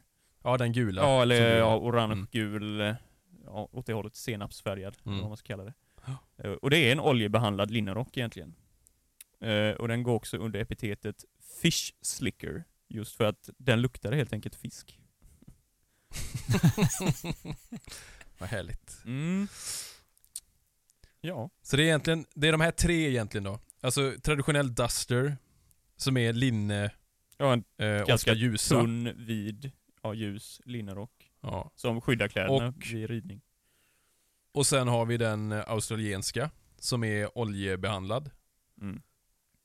Eh, och så har vi den Pommel Ja, Slicker. också oljebehandlad. Men då är ju frågan då, som Oskar du köpte ju en, den låter ju väldigt korrekt då med det här Ja. ljust linne. Är den, den är sp- splittad där bak också va? Ja, precis. Hur- Och din? Mm, Ja, den är delad. också så. Ja, ja. ja, visst. Och min med, men skillnaden på min då, som dessutom var den dyraste av de här jävlarna. Det var ju, den är ju svart, Mm. det är ju linne, den är delad där bak. Den har ett ok dock ju. Mm. Men ok, Men det kunde de ja, ja, ha då, absolut. Eh, Men just svarta, det kanske fanns med, jag har ingen aning. Men det verkar ljust, verkar ju vara standard. Så då klassas det helt enkelt som en Duster då. Mm. Det kan man väl säga. Ja. Men ska du, om man ska titta på det lite PT nu då. Eh, om man har då en, en sån... Oljerock, eh, tänker du på? ja, då är ju inte den egentligen så kallat HK. Nej, det kan man väl inte säga. Utan då måste det vara den, den här, för det, det läste jag också, det verkar ju vara det den gula, Mm. eller senapsgula, den pommel. Det är ju den man har då, om den ska vara olje. Ja, absolut.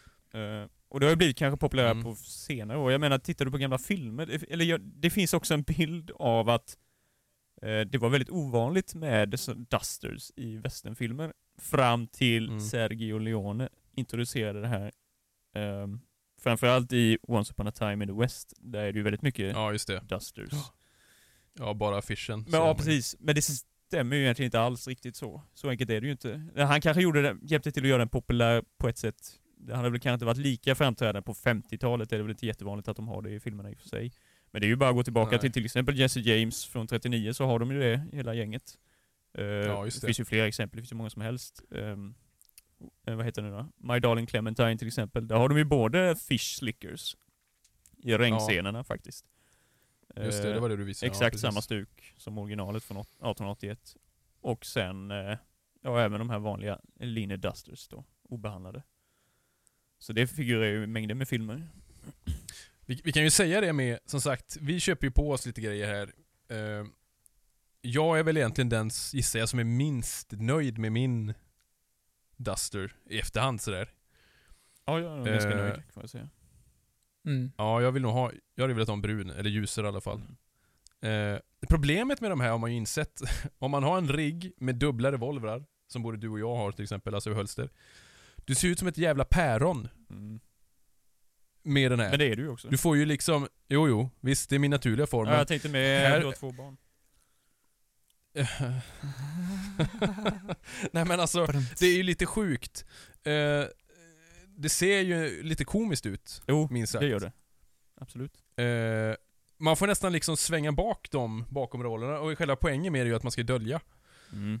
Du får Så när skaffa... man inser mer och mer i att det handlar ju inte om att vara snyggt klädd när det ska vara historiskt korrekt. Nej, det är det absolut Utan inte. lite grann, ju, ju fulare klädd du är, ju mer korrekt är du förmodligen. Du får skaffa crossdraw. Ja, det är väl det. Ja. Ja, men eh, då har vi lärt oss lite där. Mm. Mm. Kan vi säga det i och för sig bara om de här pommelslickers, för Mm. det är ju någonting man bör ha. Speciellt om man är på High Chaparral så vet man att det är ganska vanligt att det regnar. Mm. Eh, och då är det ju perfekt att ha, du har ju en sån nu liksom. Mm. Ja, det finns ju, precis, det kan man ju säga det. För det, jag började leta efter detta nu. Jag vet inte, det- var någon gång i sommar här, snöade in på just Pommel Slickers. Eh, Det går ju att beställa från USA, men nu finns det faktiskt en återförsäljare i Sverige. Eh, Ja, vad heter du nu igen? All That Western va? mm, Det ligger väl typ strax söder om Lilla Edet? Precis. Just det. Jo, precis. Vi kan ju länka den i, också i, som vi gjorde förra gången. Mycket trevlig Eh. butik, kan man säga. Tror att de sa också på vapen och läder va, att de skulle ta in? Eller har jag drömt det? Vad är vapen och läder då? För de som inte vet. Ja, precis. Eh, vapen och läder då är ju, de flesta av er som lyssnar känner ju säkert till det, eh, med tanke på er, ert troliga intresse. Men vapen och läder är ju butiken på High Chaparral då. Eh, jag kan ju säga det här med att jag tyckte ju den här så skitful ut när jag såg den först på foton. Och när du sa att du skulle köpa den tänkte jag att du inte är klok. Men eh, faktiskt, i, eh, i RL, i verkligheten så ser den ju mycket, mycket bättre ut. Mm. Absolut. Mm. Och väl, väl investering. Ja. Vad kostar den? Ja, Ungefär. den ligger väl på 1400 ungefär tror jag. Eh, Ja. Och där ska man ju tänka som sagt på att ta en ganska liten storlek. Den är väldigt vid alltså. Mm. Så small rekommenderas. Beror ju på hur stor du är förvisso. Men eh, ja, nej. Small är stor kan jag Mm. säga. Så är det. Just det. Mm. Ja, då har vi nästa segment. I've heard about you. What have you heard, Shane? I've heard that you're a low-down Yankee liar. Prove it.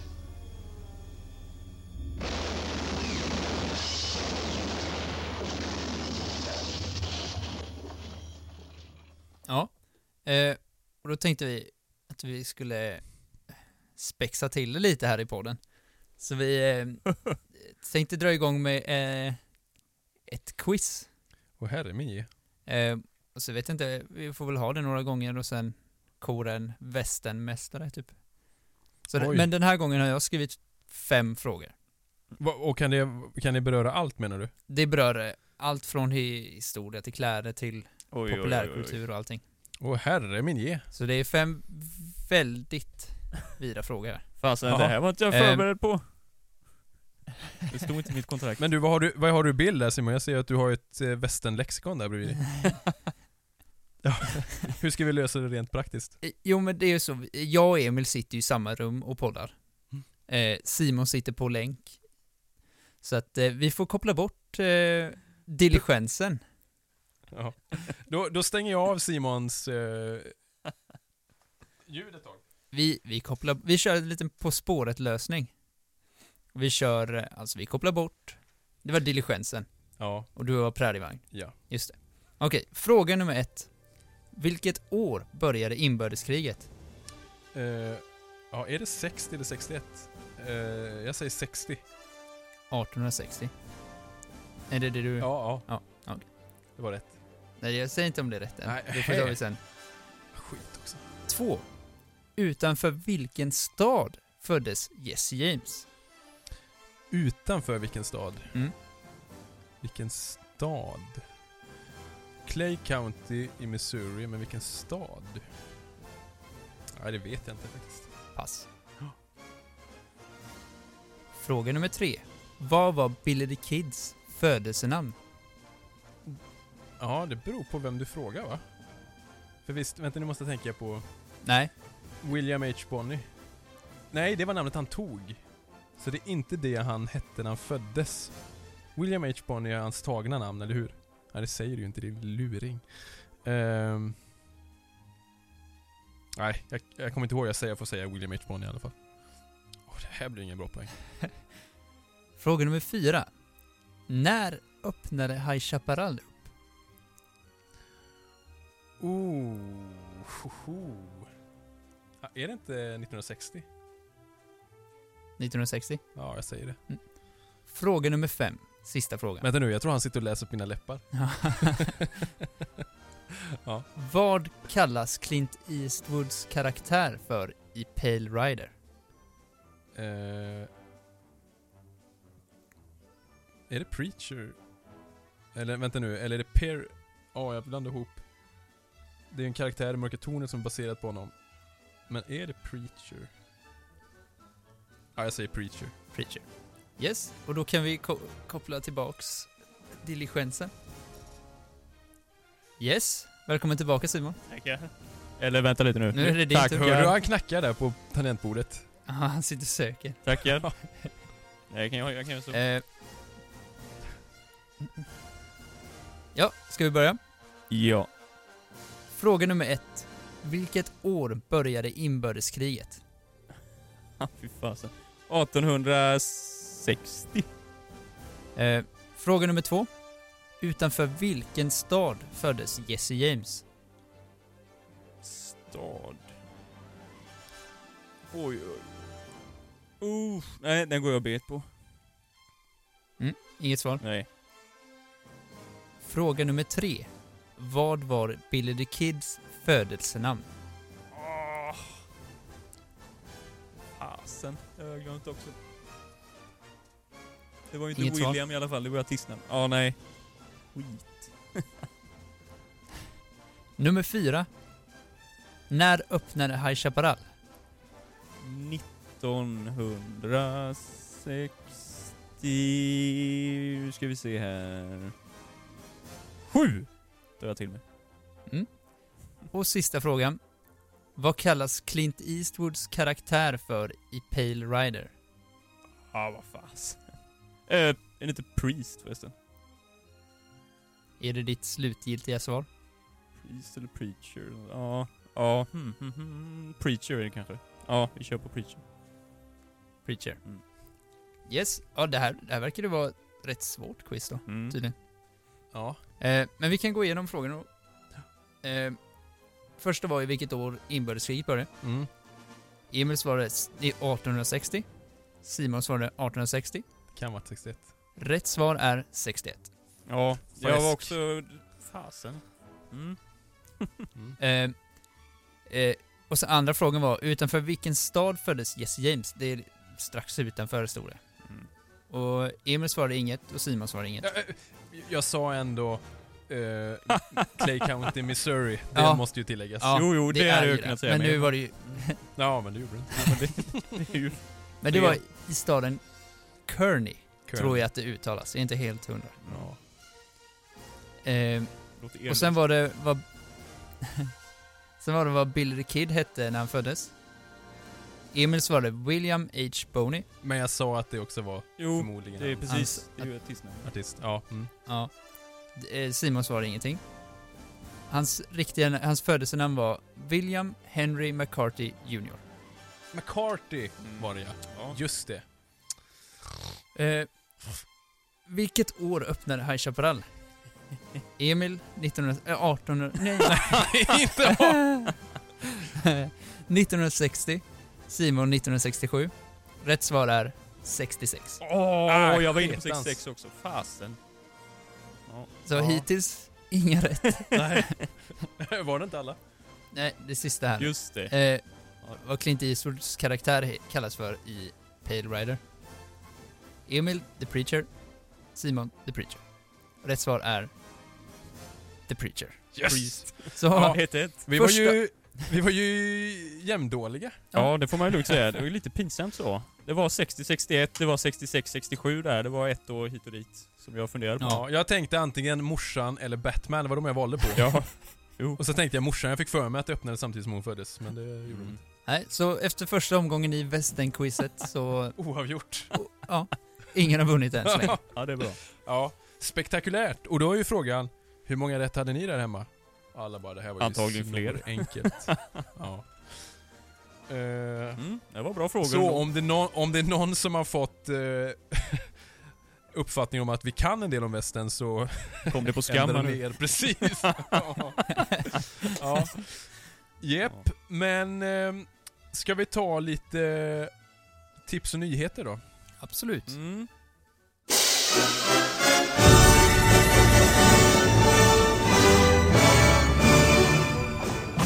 Det är lugnt och tyst här ikväll. Just vad det ska vara det, Jake Logan. Ta ditt gäng och stick va. Jag vill inte ha något bråk här ikväll. Det är ju en del.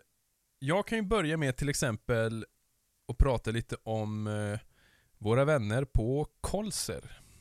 Just det. Eh, jo, det är ju så här att Colser, alltså tillver- spanska tillverkarna av eh, de här revolverreplikorna som, som man kan ha knall, knall i, helt enkelt, knallpulver. Eh, de eh, har jag haft lite kontakt med. Jag skickar lite till dem då och då. Eh, jag var tvungen att plocka isär min revolver för ett tag sedan. Eh, och då skickade de lite reservdelar. Jätteschysst. Ehm, de brukar vara väldigt trevliga. Och så frågade jag dem för ett tag sedan om, eh, om de hade planer på eh, Du hade väl frågat om Winchester-gevär va? Ja, precis. Eh, både Winchester-gevär, Ja, även Eh. eh, en av de äldre Colt-modellerna där ju. Eh, ja. Navy. Och, och de, de, de har sagt nu då att, eh, för, för det, det de har i nuläget är ju de nyare Winchester, alltså 92-modellerna är det va? Mm. Eh, utan knall. För det, det förstår man själv, det är lite lurigt om man ska kunna mata ut skotten och liksom Mm.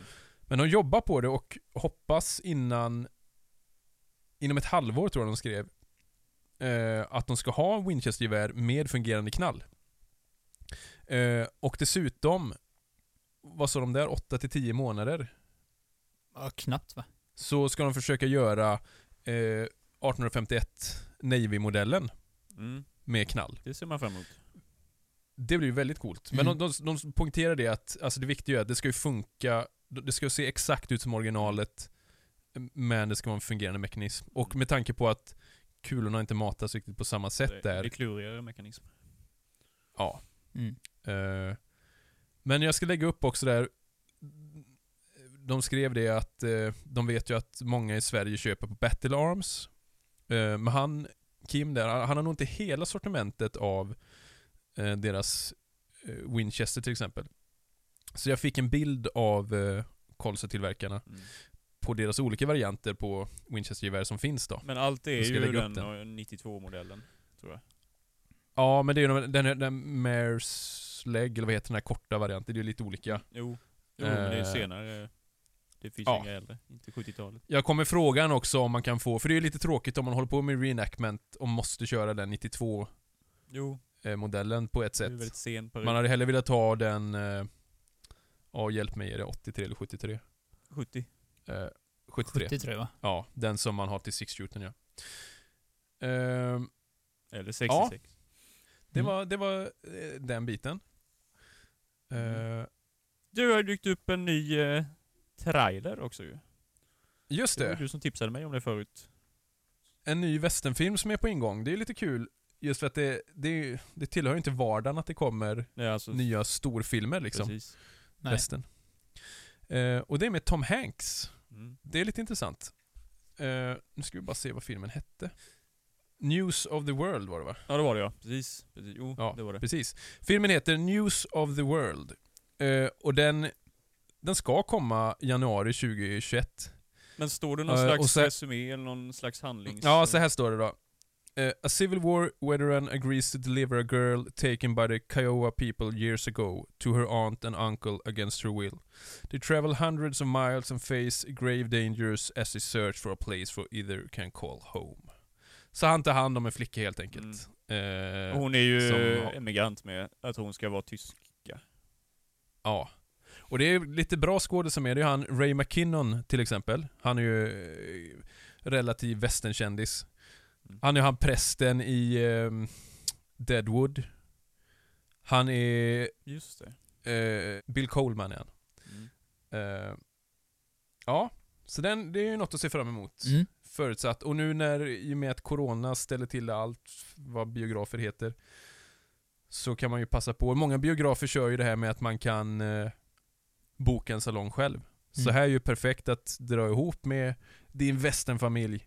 Boka en salong, sitt där med lite beef jerky, en whisky, eh, mys in er i ett bisonskinn och kolla på Tom Hanks. Ja, alltså Den jag blev duken. positivt överraskad. Nu får man ju inte se sådär jättemycket i traden i och för sig, men ja, det verkade hyfsat lovande tyckte jag. Ja, ja, Mm. ja, ja absolut. Ja. Har du sett den med Oskar eller? ja, jag har sett den. Den verkade... Det kan nog bli bra. Mm. Så var det ju... Det är ju fler filmnyheter. Eller serier. Mm, just det, det skrev vi på Instagramet med dig ju. Ja. Mm. För en handfull dollar som en serie kommer ju. Precis. Och det, det är väl inte klart med någonting skådespel eller Nej. regissör eller någonting. Det, det stod bara att det skulle vara en modern, Mm, det var just det där. ny version va? Modern nytolkning, ja och där har vi lite olika, Ja. hur, hur, hur vi tolkar den. Eh, Du är ju väldigt positiv till den, Ja, jag tror... överlag. Ja, än så länge. Ja. Men man vet ju Nu vet ingenting. man ju Nej. ingenting, nej. Visst. Jag är bara försiktigt negativ när det låter så. Men jag vet inte, det kan ju vara jättebra. Eh, ja, i, i mina öron är det ju att man vill, när jag hör det, eh, modern nytolkning, Mm. så låter det som, ja men till exempel gender swapping eller något åt det hållet. Alltså man vill göra den så extremt olik originalet som möjligt. Mm.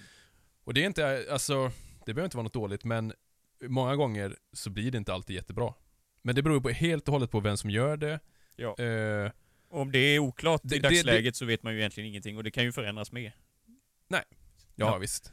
Nej, alltså däremot bara, bara att se en, en bra västernserie eh, det, då finns det ingenting att klaga på. Nej. Mm. Eh, det är intressant är också att de som har rättigheterna till den, som ska göra serien, de köpte även rättigheterna till ehm, Yojimbo. Oj. Mhm. Ja, de var tvungna att göra det kanske helt enkelt. Ja, de vill väl liksom, jag tänker att om de vill ta delar Mm. från den Mm. filmen som inte är med i, Ja, jag lä- jag läste det, de, de ville försäkra sig om det. ja just det. För att inte råka ut för någon Mm. Rättighetstrubbel. Det är väl vettigt. Mm. Nej men det kan, alltså för jag, jag gillar ju den jättemycket egentligen. Eh, originalet. Eh, så det är spännande. Det hade varit jäkligt coolt att se Clint Eastwoods son, vad heter han? Bill Scott. Scott? Bill Clint. Men eh, skådespelar han eller? Ja, det gör han. Ja. Ja. Mm. Han, alltså grejen är att han är, han är rätt bra i vissa filmer. Tyvärr har han gjort ganska många dåliga filmer där han har eh, jag tror han inte får tillräckligt bra regi liksom. Nej. jag tror det var, han ville vara med i någon film, eh, alltså som Clint regisserade. Mm. Men jag kommer inte ihåg vad det, det var när jag såg något jätteroligt på youtube. Att han, antingen var det att Clint dissade honom helt så här, eller vägrade ta honom på audition. Ja det var något i alla fall. Mm. Eh, Han, han är ganska lik Clint också. ja han är ju lite hunkigare. Det är Clint som är pappan då med ord. Ja. Clint har en annan son som är cellist, som han är ju, han ser exakt ut som Clint Eastwood. Mhm. Men han, om man vill kolla en jävligt dålig western så finns det en med Scott Eastwood som heter El Diablo tror jag. Mhm. Eller Diablo bara. Mm. Eh, riktigt, riktigt dåligt manus och eh, riktigt pissig regi. Okej. Men eh, det är en Eastwood med revolver, så det är ju coolt. Men eh, fler nyheter Eh. då? Har vi några flera? Det har vi kanske inte. Är det mer eh, något tip Nej. tips? Kanske? Eh, Jag har inget tips den här veckan faktiskt. ja, jag, jag kan tipsa men egentligen är det lite... Eh, det är lite utanför västernramen men kanske modern västern om man får säga så. Eh, jag har inte sett serien själv men jag vet att den har fått väldigt mycket liksom, uppmärksamhet och beröm. Och det är ju Yellowstone av och med Clint East, eh, Kevin Costner. Mm. Som i nuläget går på Seymour va? Tror jag. Ja, tror det. Eh, väldigt populär serie i USA. Eh, alltså, lite tänk, det är lite som att man skulle slå upp en seriös Dallas med typ High Chaparral fast i Det nutid. är då. nutida västern alltså? Ja. Ja, det. ja. Mm. Eh, och en rolig grej där också det är att musiken där görs av något som inte alla känner till gissar jag. Att Clint, eh, Kevin Costner, han är ju även Han har ju ett, liksom ett, sitt drömprojekt är ju att han har ett band som heter Kevin Costner and Modern West. Som spelar lite poppig, modern eh, western liksom. Mm. Och de gör ju musiken till det här. Eh, så det kan man också spana in. Mm. Ett litet tips. Mm. Ehm, ja, jag har väl ett tips i alla fall, kan man säga. Mm. Eh, det är en ny bok som jag har köpt. Det köpte jag för väldigt länge sedan, eller beställde för väldigt länge sedan. Och den damp ner nu i brevlådan för ett tag sedan. Eller det gjorde den inte alls, för den var för stor för brevlådan, så jag fick hämta den. Eh, den är cirka 900 sidor lång sak. Eh, det är i alla fall en Wyatt Earp-antologi. Den heter just A Wyatt Earp Anthology. Long may his story be told. Eh, Så det är ju en Mhm. artikelsamling då kan man säga egentligen, men det, det täcker verkligen in allt om man är intresserad av Wyatt Earp och hans liv och levande. Och just bilden av honom som kanske förändras över tid. Den har Mm. varit fördelaktig kanske från början då och sen kanske har blivit väldigt negativt laddad och sen nu kanske lite mer nyanserad egentligen då. Mm. Så ja, nej men den, jag har ju precis börjat läsa den. Jag har bara läst introduktionen, jag har kanske kommit en 30-40 sidor in bara. Men eh, absolut. Är det, nå- är det något, från, något från han själv där i? Nej, alltså han har ju egentligen inte skrivit, ja det skulle vara brev då. Det är ju säkert mer något brev Ja. i den, det kan det säkert vara. Så långt har jag inte kommit än. Sen så är det ju en självbiografi då, fast det var ju inte han som skrev den, men eh, som kom ut, som släpptes två år efter hans död. Men Mm. där är ju mycket fabulerat i den. Fabricerat? Ja. Kul. Var, var köpte du den? Amazon? Eh, Eller vad säger jag? Adlibris i Bokus? Ja, den finns väl lite överallt har jag för mig. Kostar väl Pris en, ungefär? ja, runt 370 kanske något sånt där, har jag för mig.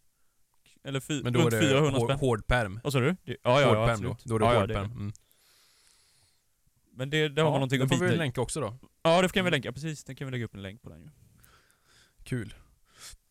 Och på tal om något att bita i, Ja. då tänkte vi spexa till att lite mer. Ah. Well, these steaks look done just right for us. You cowhands ain't no hurry to eat, are you?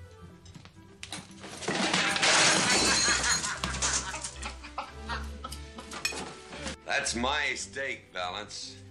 You pick it up.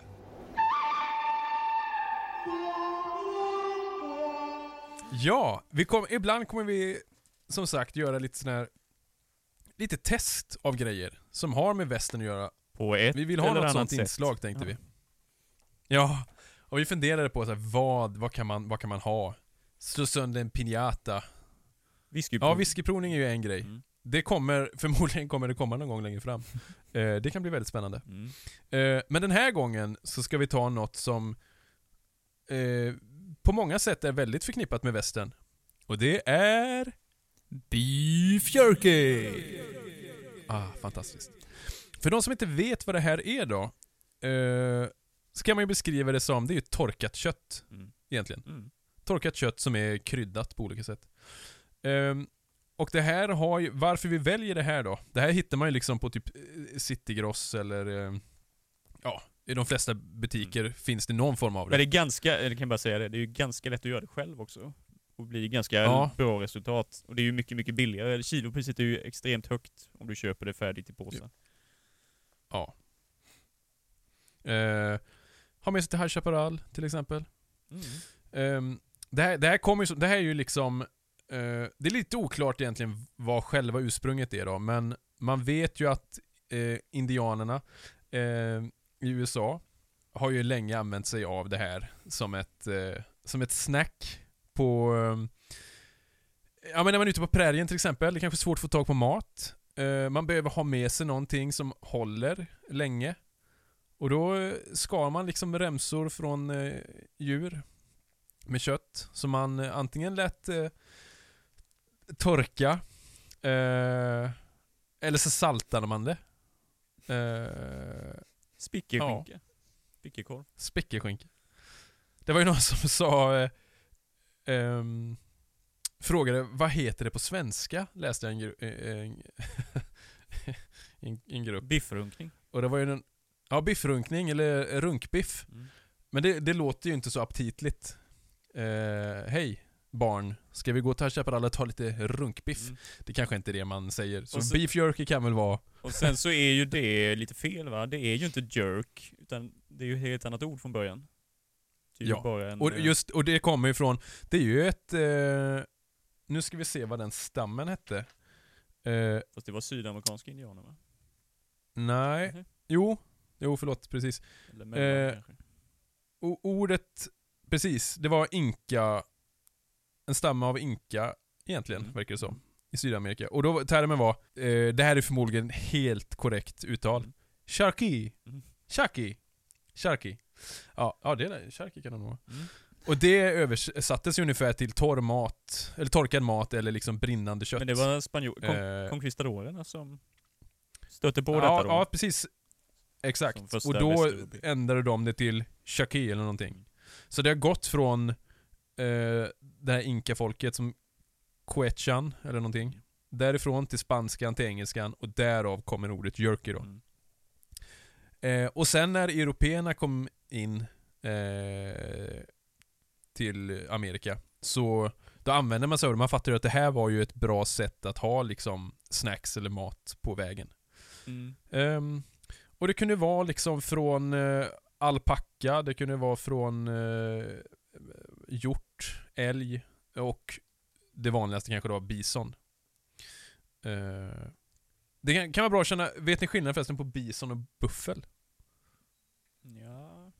Vad är det som finns i USA? ja, men det är buffel. Nej. Nej, vad fasen, nej, det kanske det inte är. Eh, Bison är nordamerikansk bison? buffel. Då, Jaha, där heter det du menar- bison liksom. Ja, ja, ja. Mm. Annars heter det buffel på andra kontinenter. Ja, okej.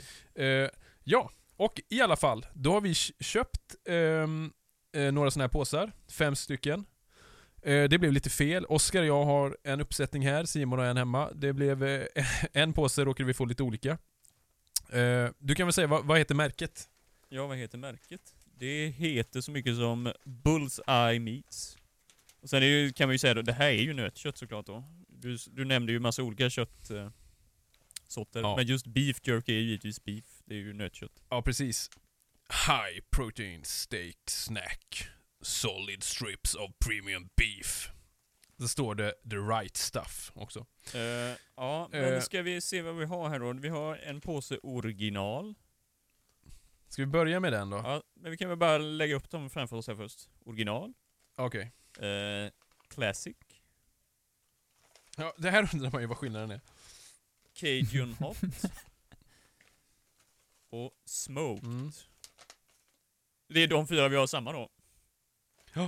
Sen kommer det, sen tog jag en för att jag misstänker att den kommer vara svinäcklig. Det var därför jag valde den, ifall de andra skulle vara jättegoda. Det är ju inte så kul att höra på. Då tog vi Turkey Jerky. Mm. Alltså kalkon. säga inte beef. Jag inbillar mig att den är jätte... Ja, Nej, precis. kan vara gott. Eh, sen hade jag ju teriyaki också då. Det hade inte du. Fast det hade du beställt. Det har blivit fel där på något sätt. Jag Ja. strunt samma. Ja. Uh, Okej. Men eh, Ska vi vi... hugga in på den här... eh, Original, va? Original eller? Då låter det så här när vi öppnar påsen. Vilket bra segment det är. Vi kan börja med att lukta på det. Åh fy fan! Gud vad äckligt det luktade. Det luktade lite hundmat Ska man faktiskt. Nej, vad står det? Vad är det för någonting? oxygen absorber? Jaha, nej. Det, det är bara för att... Ska man hälla det över? Häll det över. Mm. Ja, alltså man kan ju säga, det, det ser ju inte så... Har du redan smakat? Nej, nej, nej. Alltså Oskar har det.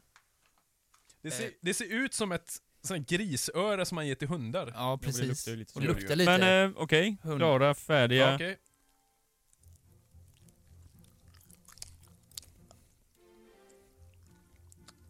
Och så jävla seg. Mm. Mhm. Den var ganska seg. Det går inte att... Det här. Det här är bra podd.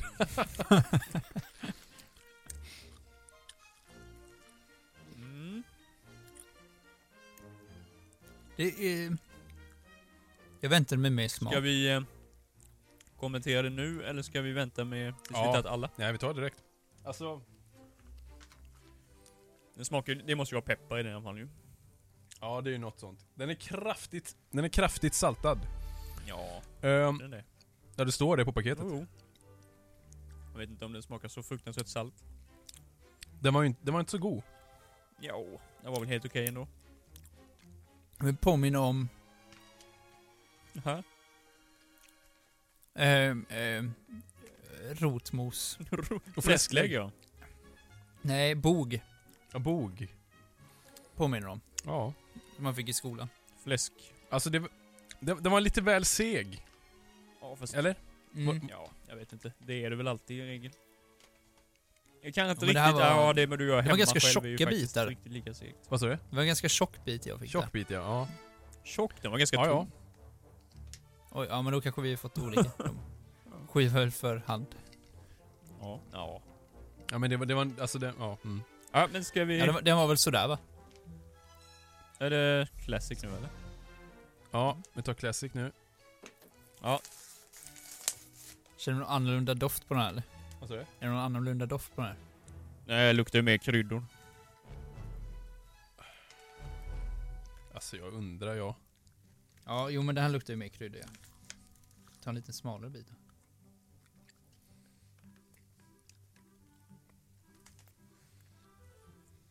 Mm.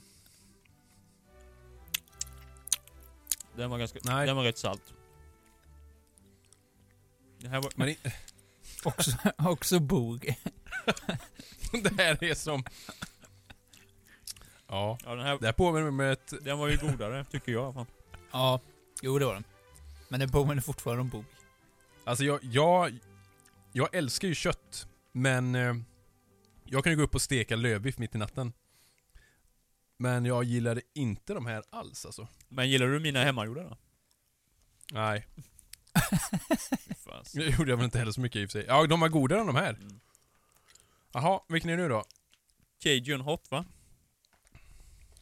Mm. Här är det en cool cowboy som rider på en häst.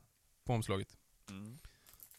Jag tänkte säga det är väl på Är det inte det på alla ja? Nej. Nej, han rider det är inte. Coop. Det är en ko på en. Ja, den här luktar ju lite godare. Ja, gör den det? Ja, kanske. Men den var inte god. Det är som att ha... Det är som att ha en plast... Det är som att man äter typ en sån här banana skids med pappret på. Mm. Det är inte Det- jättemycket skillnad på smak alltså. Ja. Lite hetta var det ju. Ja. Den var nog bäst hittills. Ja, nej. Jag tycker det är... Ja, den nog här Classic eller Classic. Original var ju sämst hittills. Jo, det är nog stegrande följd här. Smoke då? Ja, den luktar ju... Den luktar ju jättegott. Tycker jag i alla fall. Oskar har kvar halva sin i munnen. Det går ju inte på sönder. Förra? Mm. Mycket bättre konsistens. Den här var ju fantastiskt god. Tycker jag. Ja, konsistens. Nu slet Oskar ut en tand. Mm. Nej. Nej, den här var ju klart bäst. Tycker jag. Ja, utan tvekan. Det är ju, det är ju Nej. stegrande följd. Nej, Du tyckte inte det? den här smakar ju som någon... Det smakar rökt. Det smakar som en tant som har rökt i kedjerök liksom. Rökt skinka. Jo men tänk dig den här med lite rökig whisky. Ja, Det tror ja, jag. absolut. Istället för en isbit, lägg in sån här. Eller Britt-Marie 75 som har kedjerökt i 40 år. Nej, Ja, Mm. Det nu var inte kommer ju... Nu kommer det spännande av. Nu har vi lite olika. Ska du ta din först eller? Ja, eller så gör vi det samtidigt.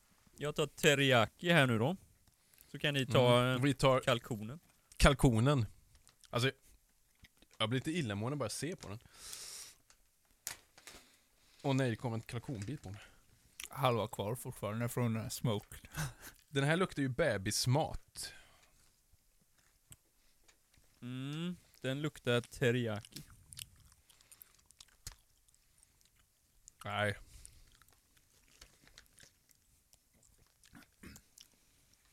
Nej, den här var lite mer gummi i konsistensen.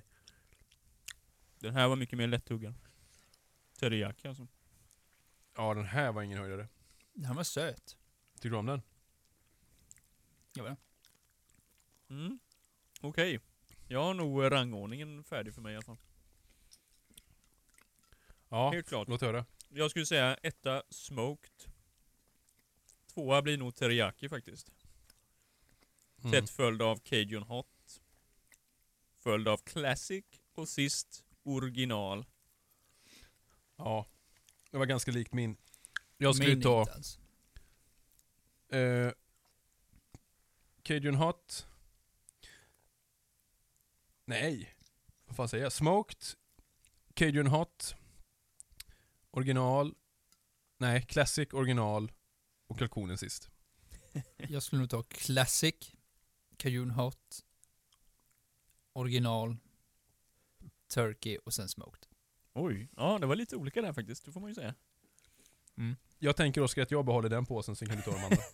jag, kan, jag kan behålla den här. Ja, vad gott det var.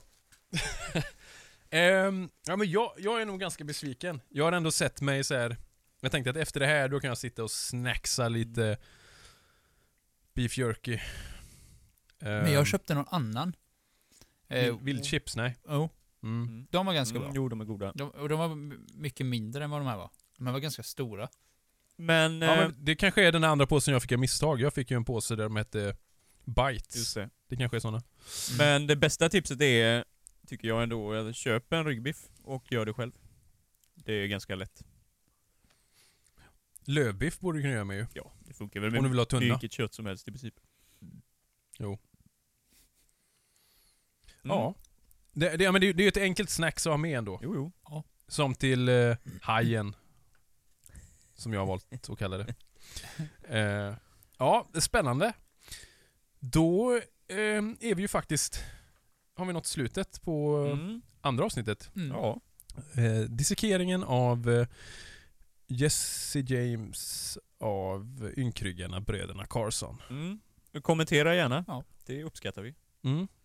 Ehm, håll lite koll på vår Instagram och Facebook. Jag skulle säga att vår Instagram kanske är den som är mest aktiv.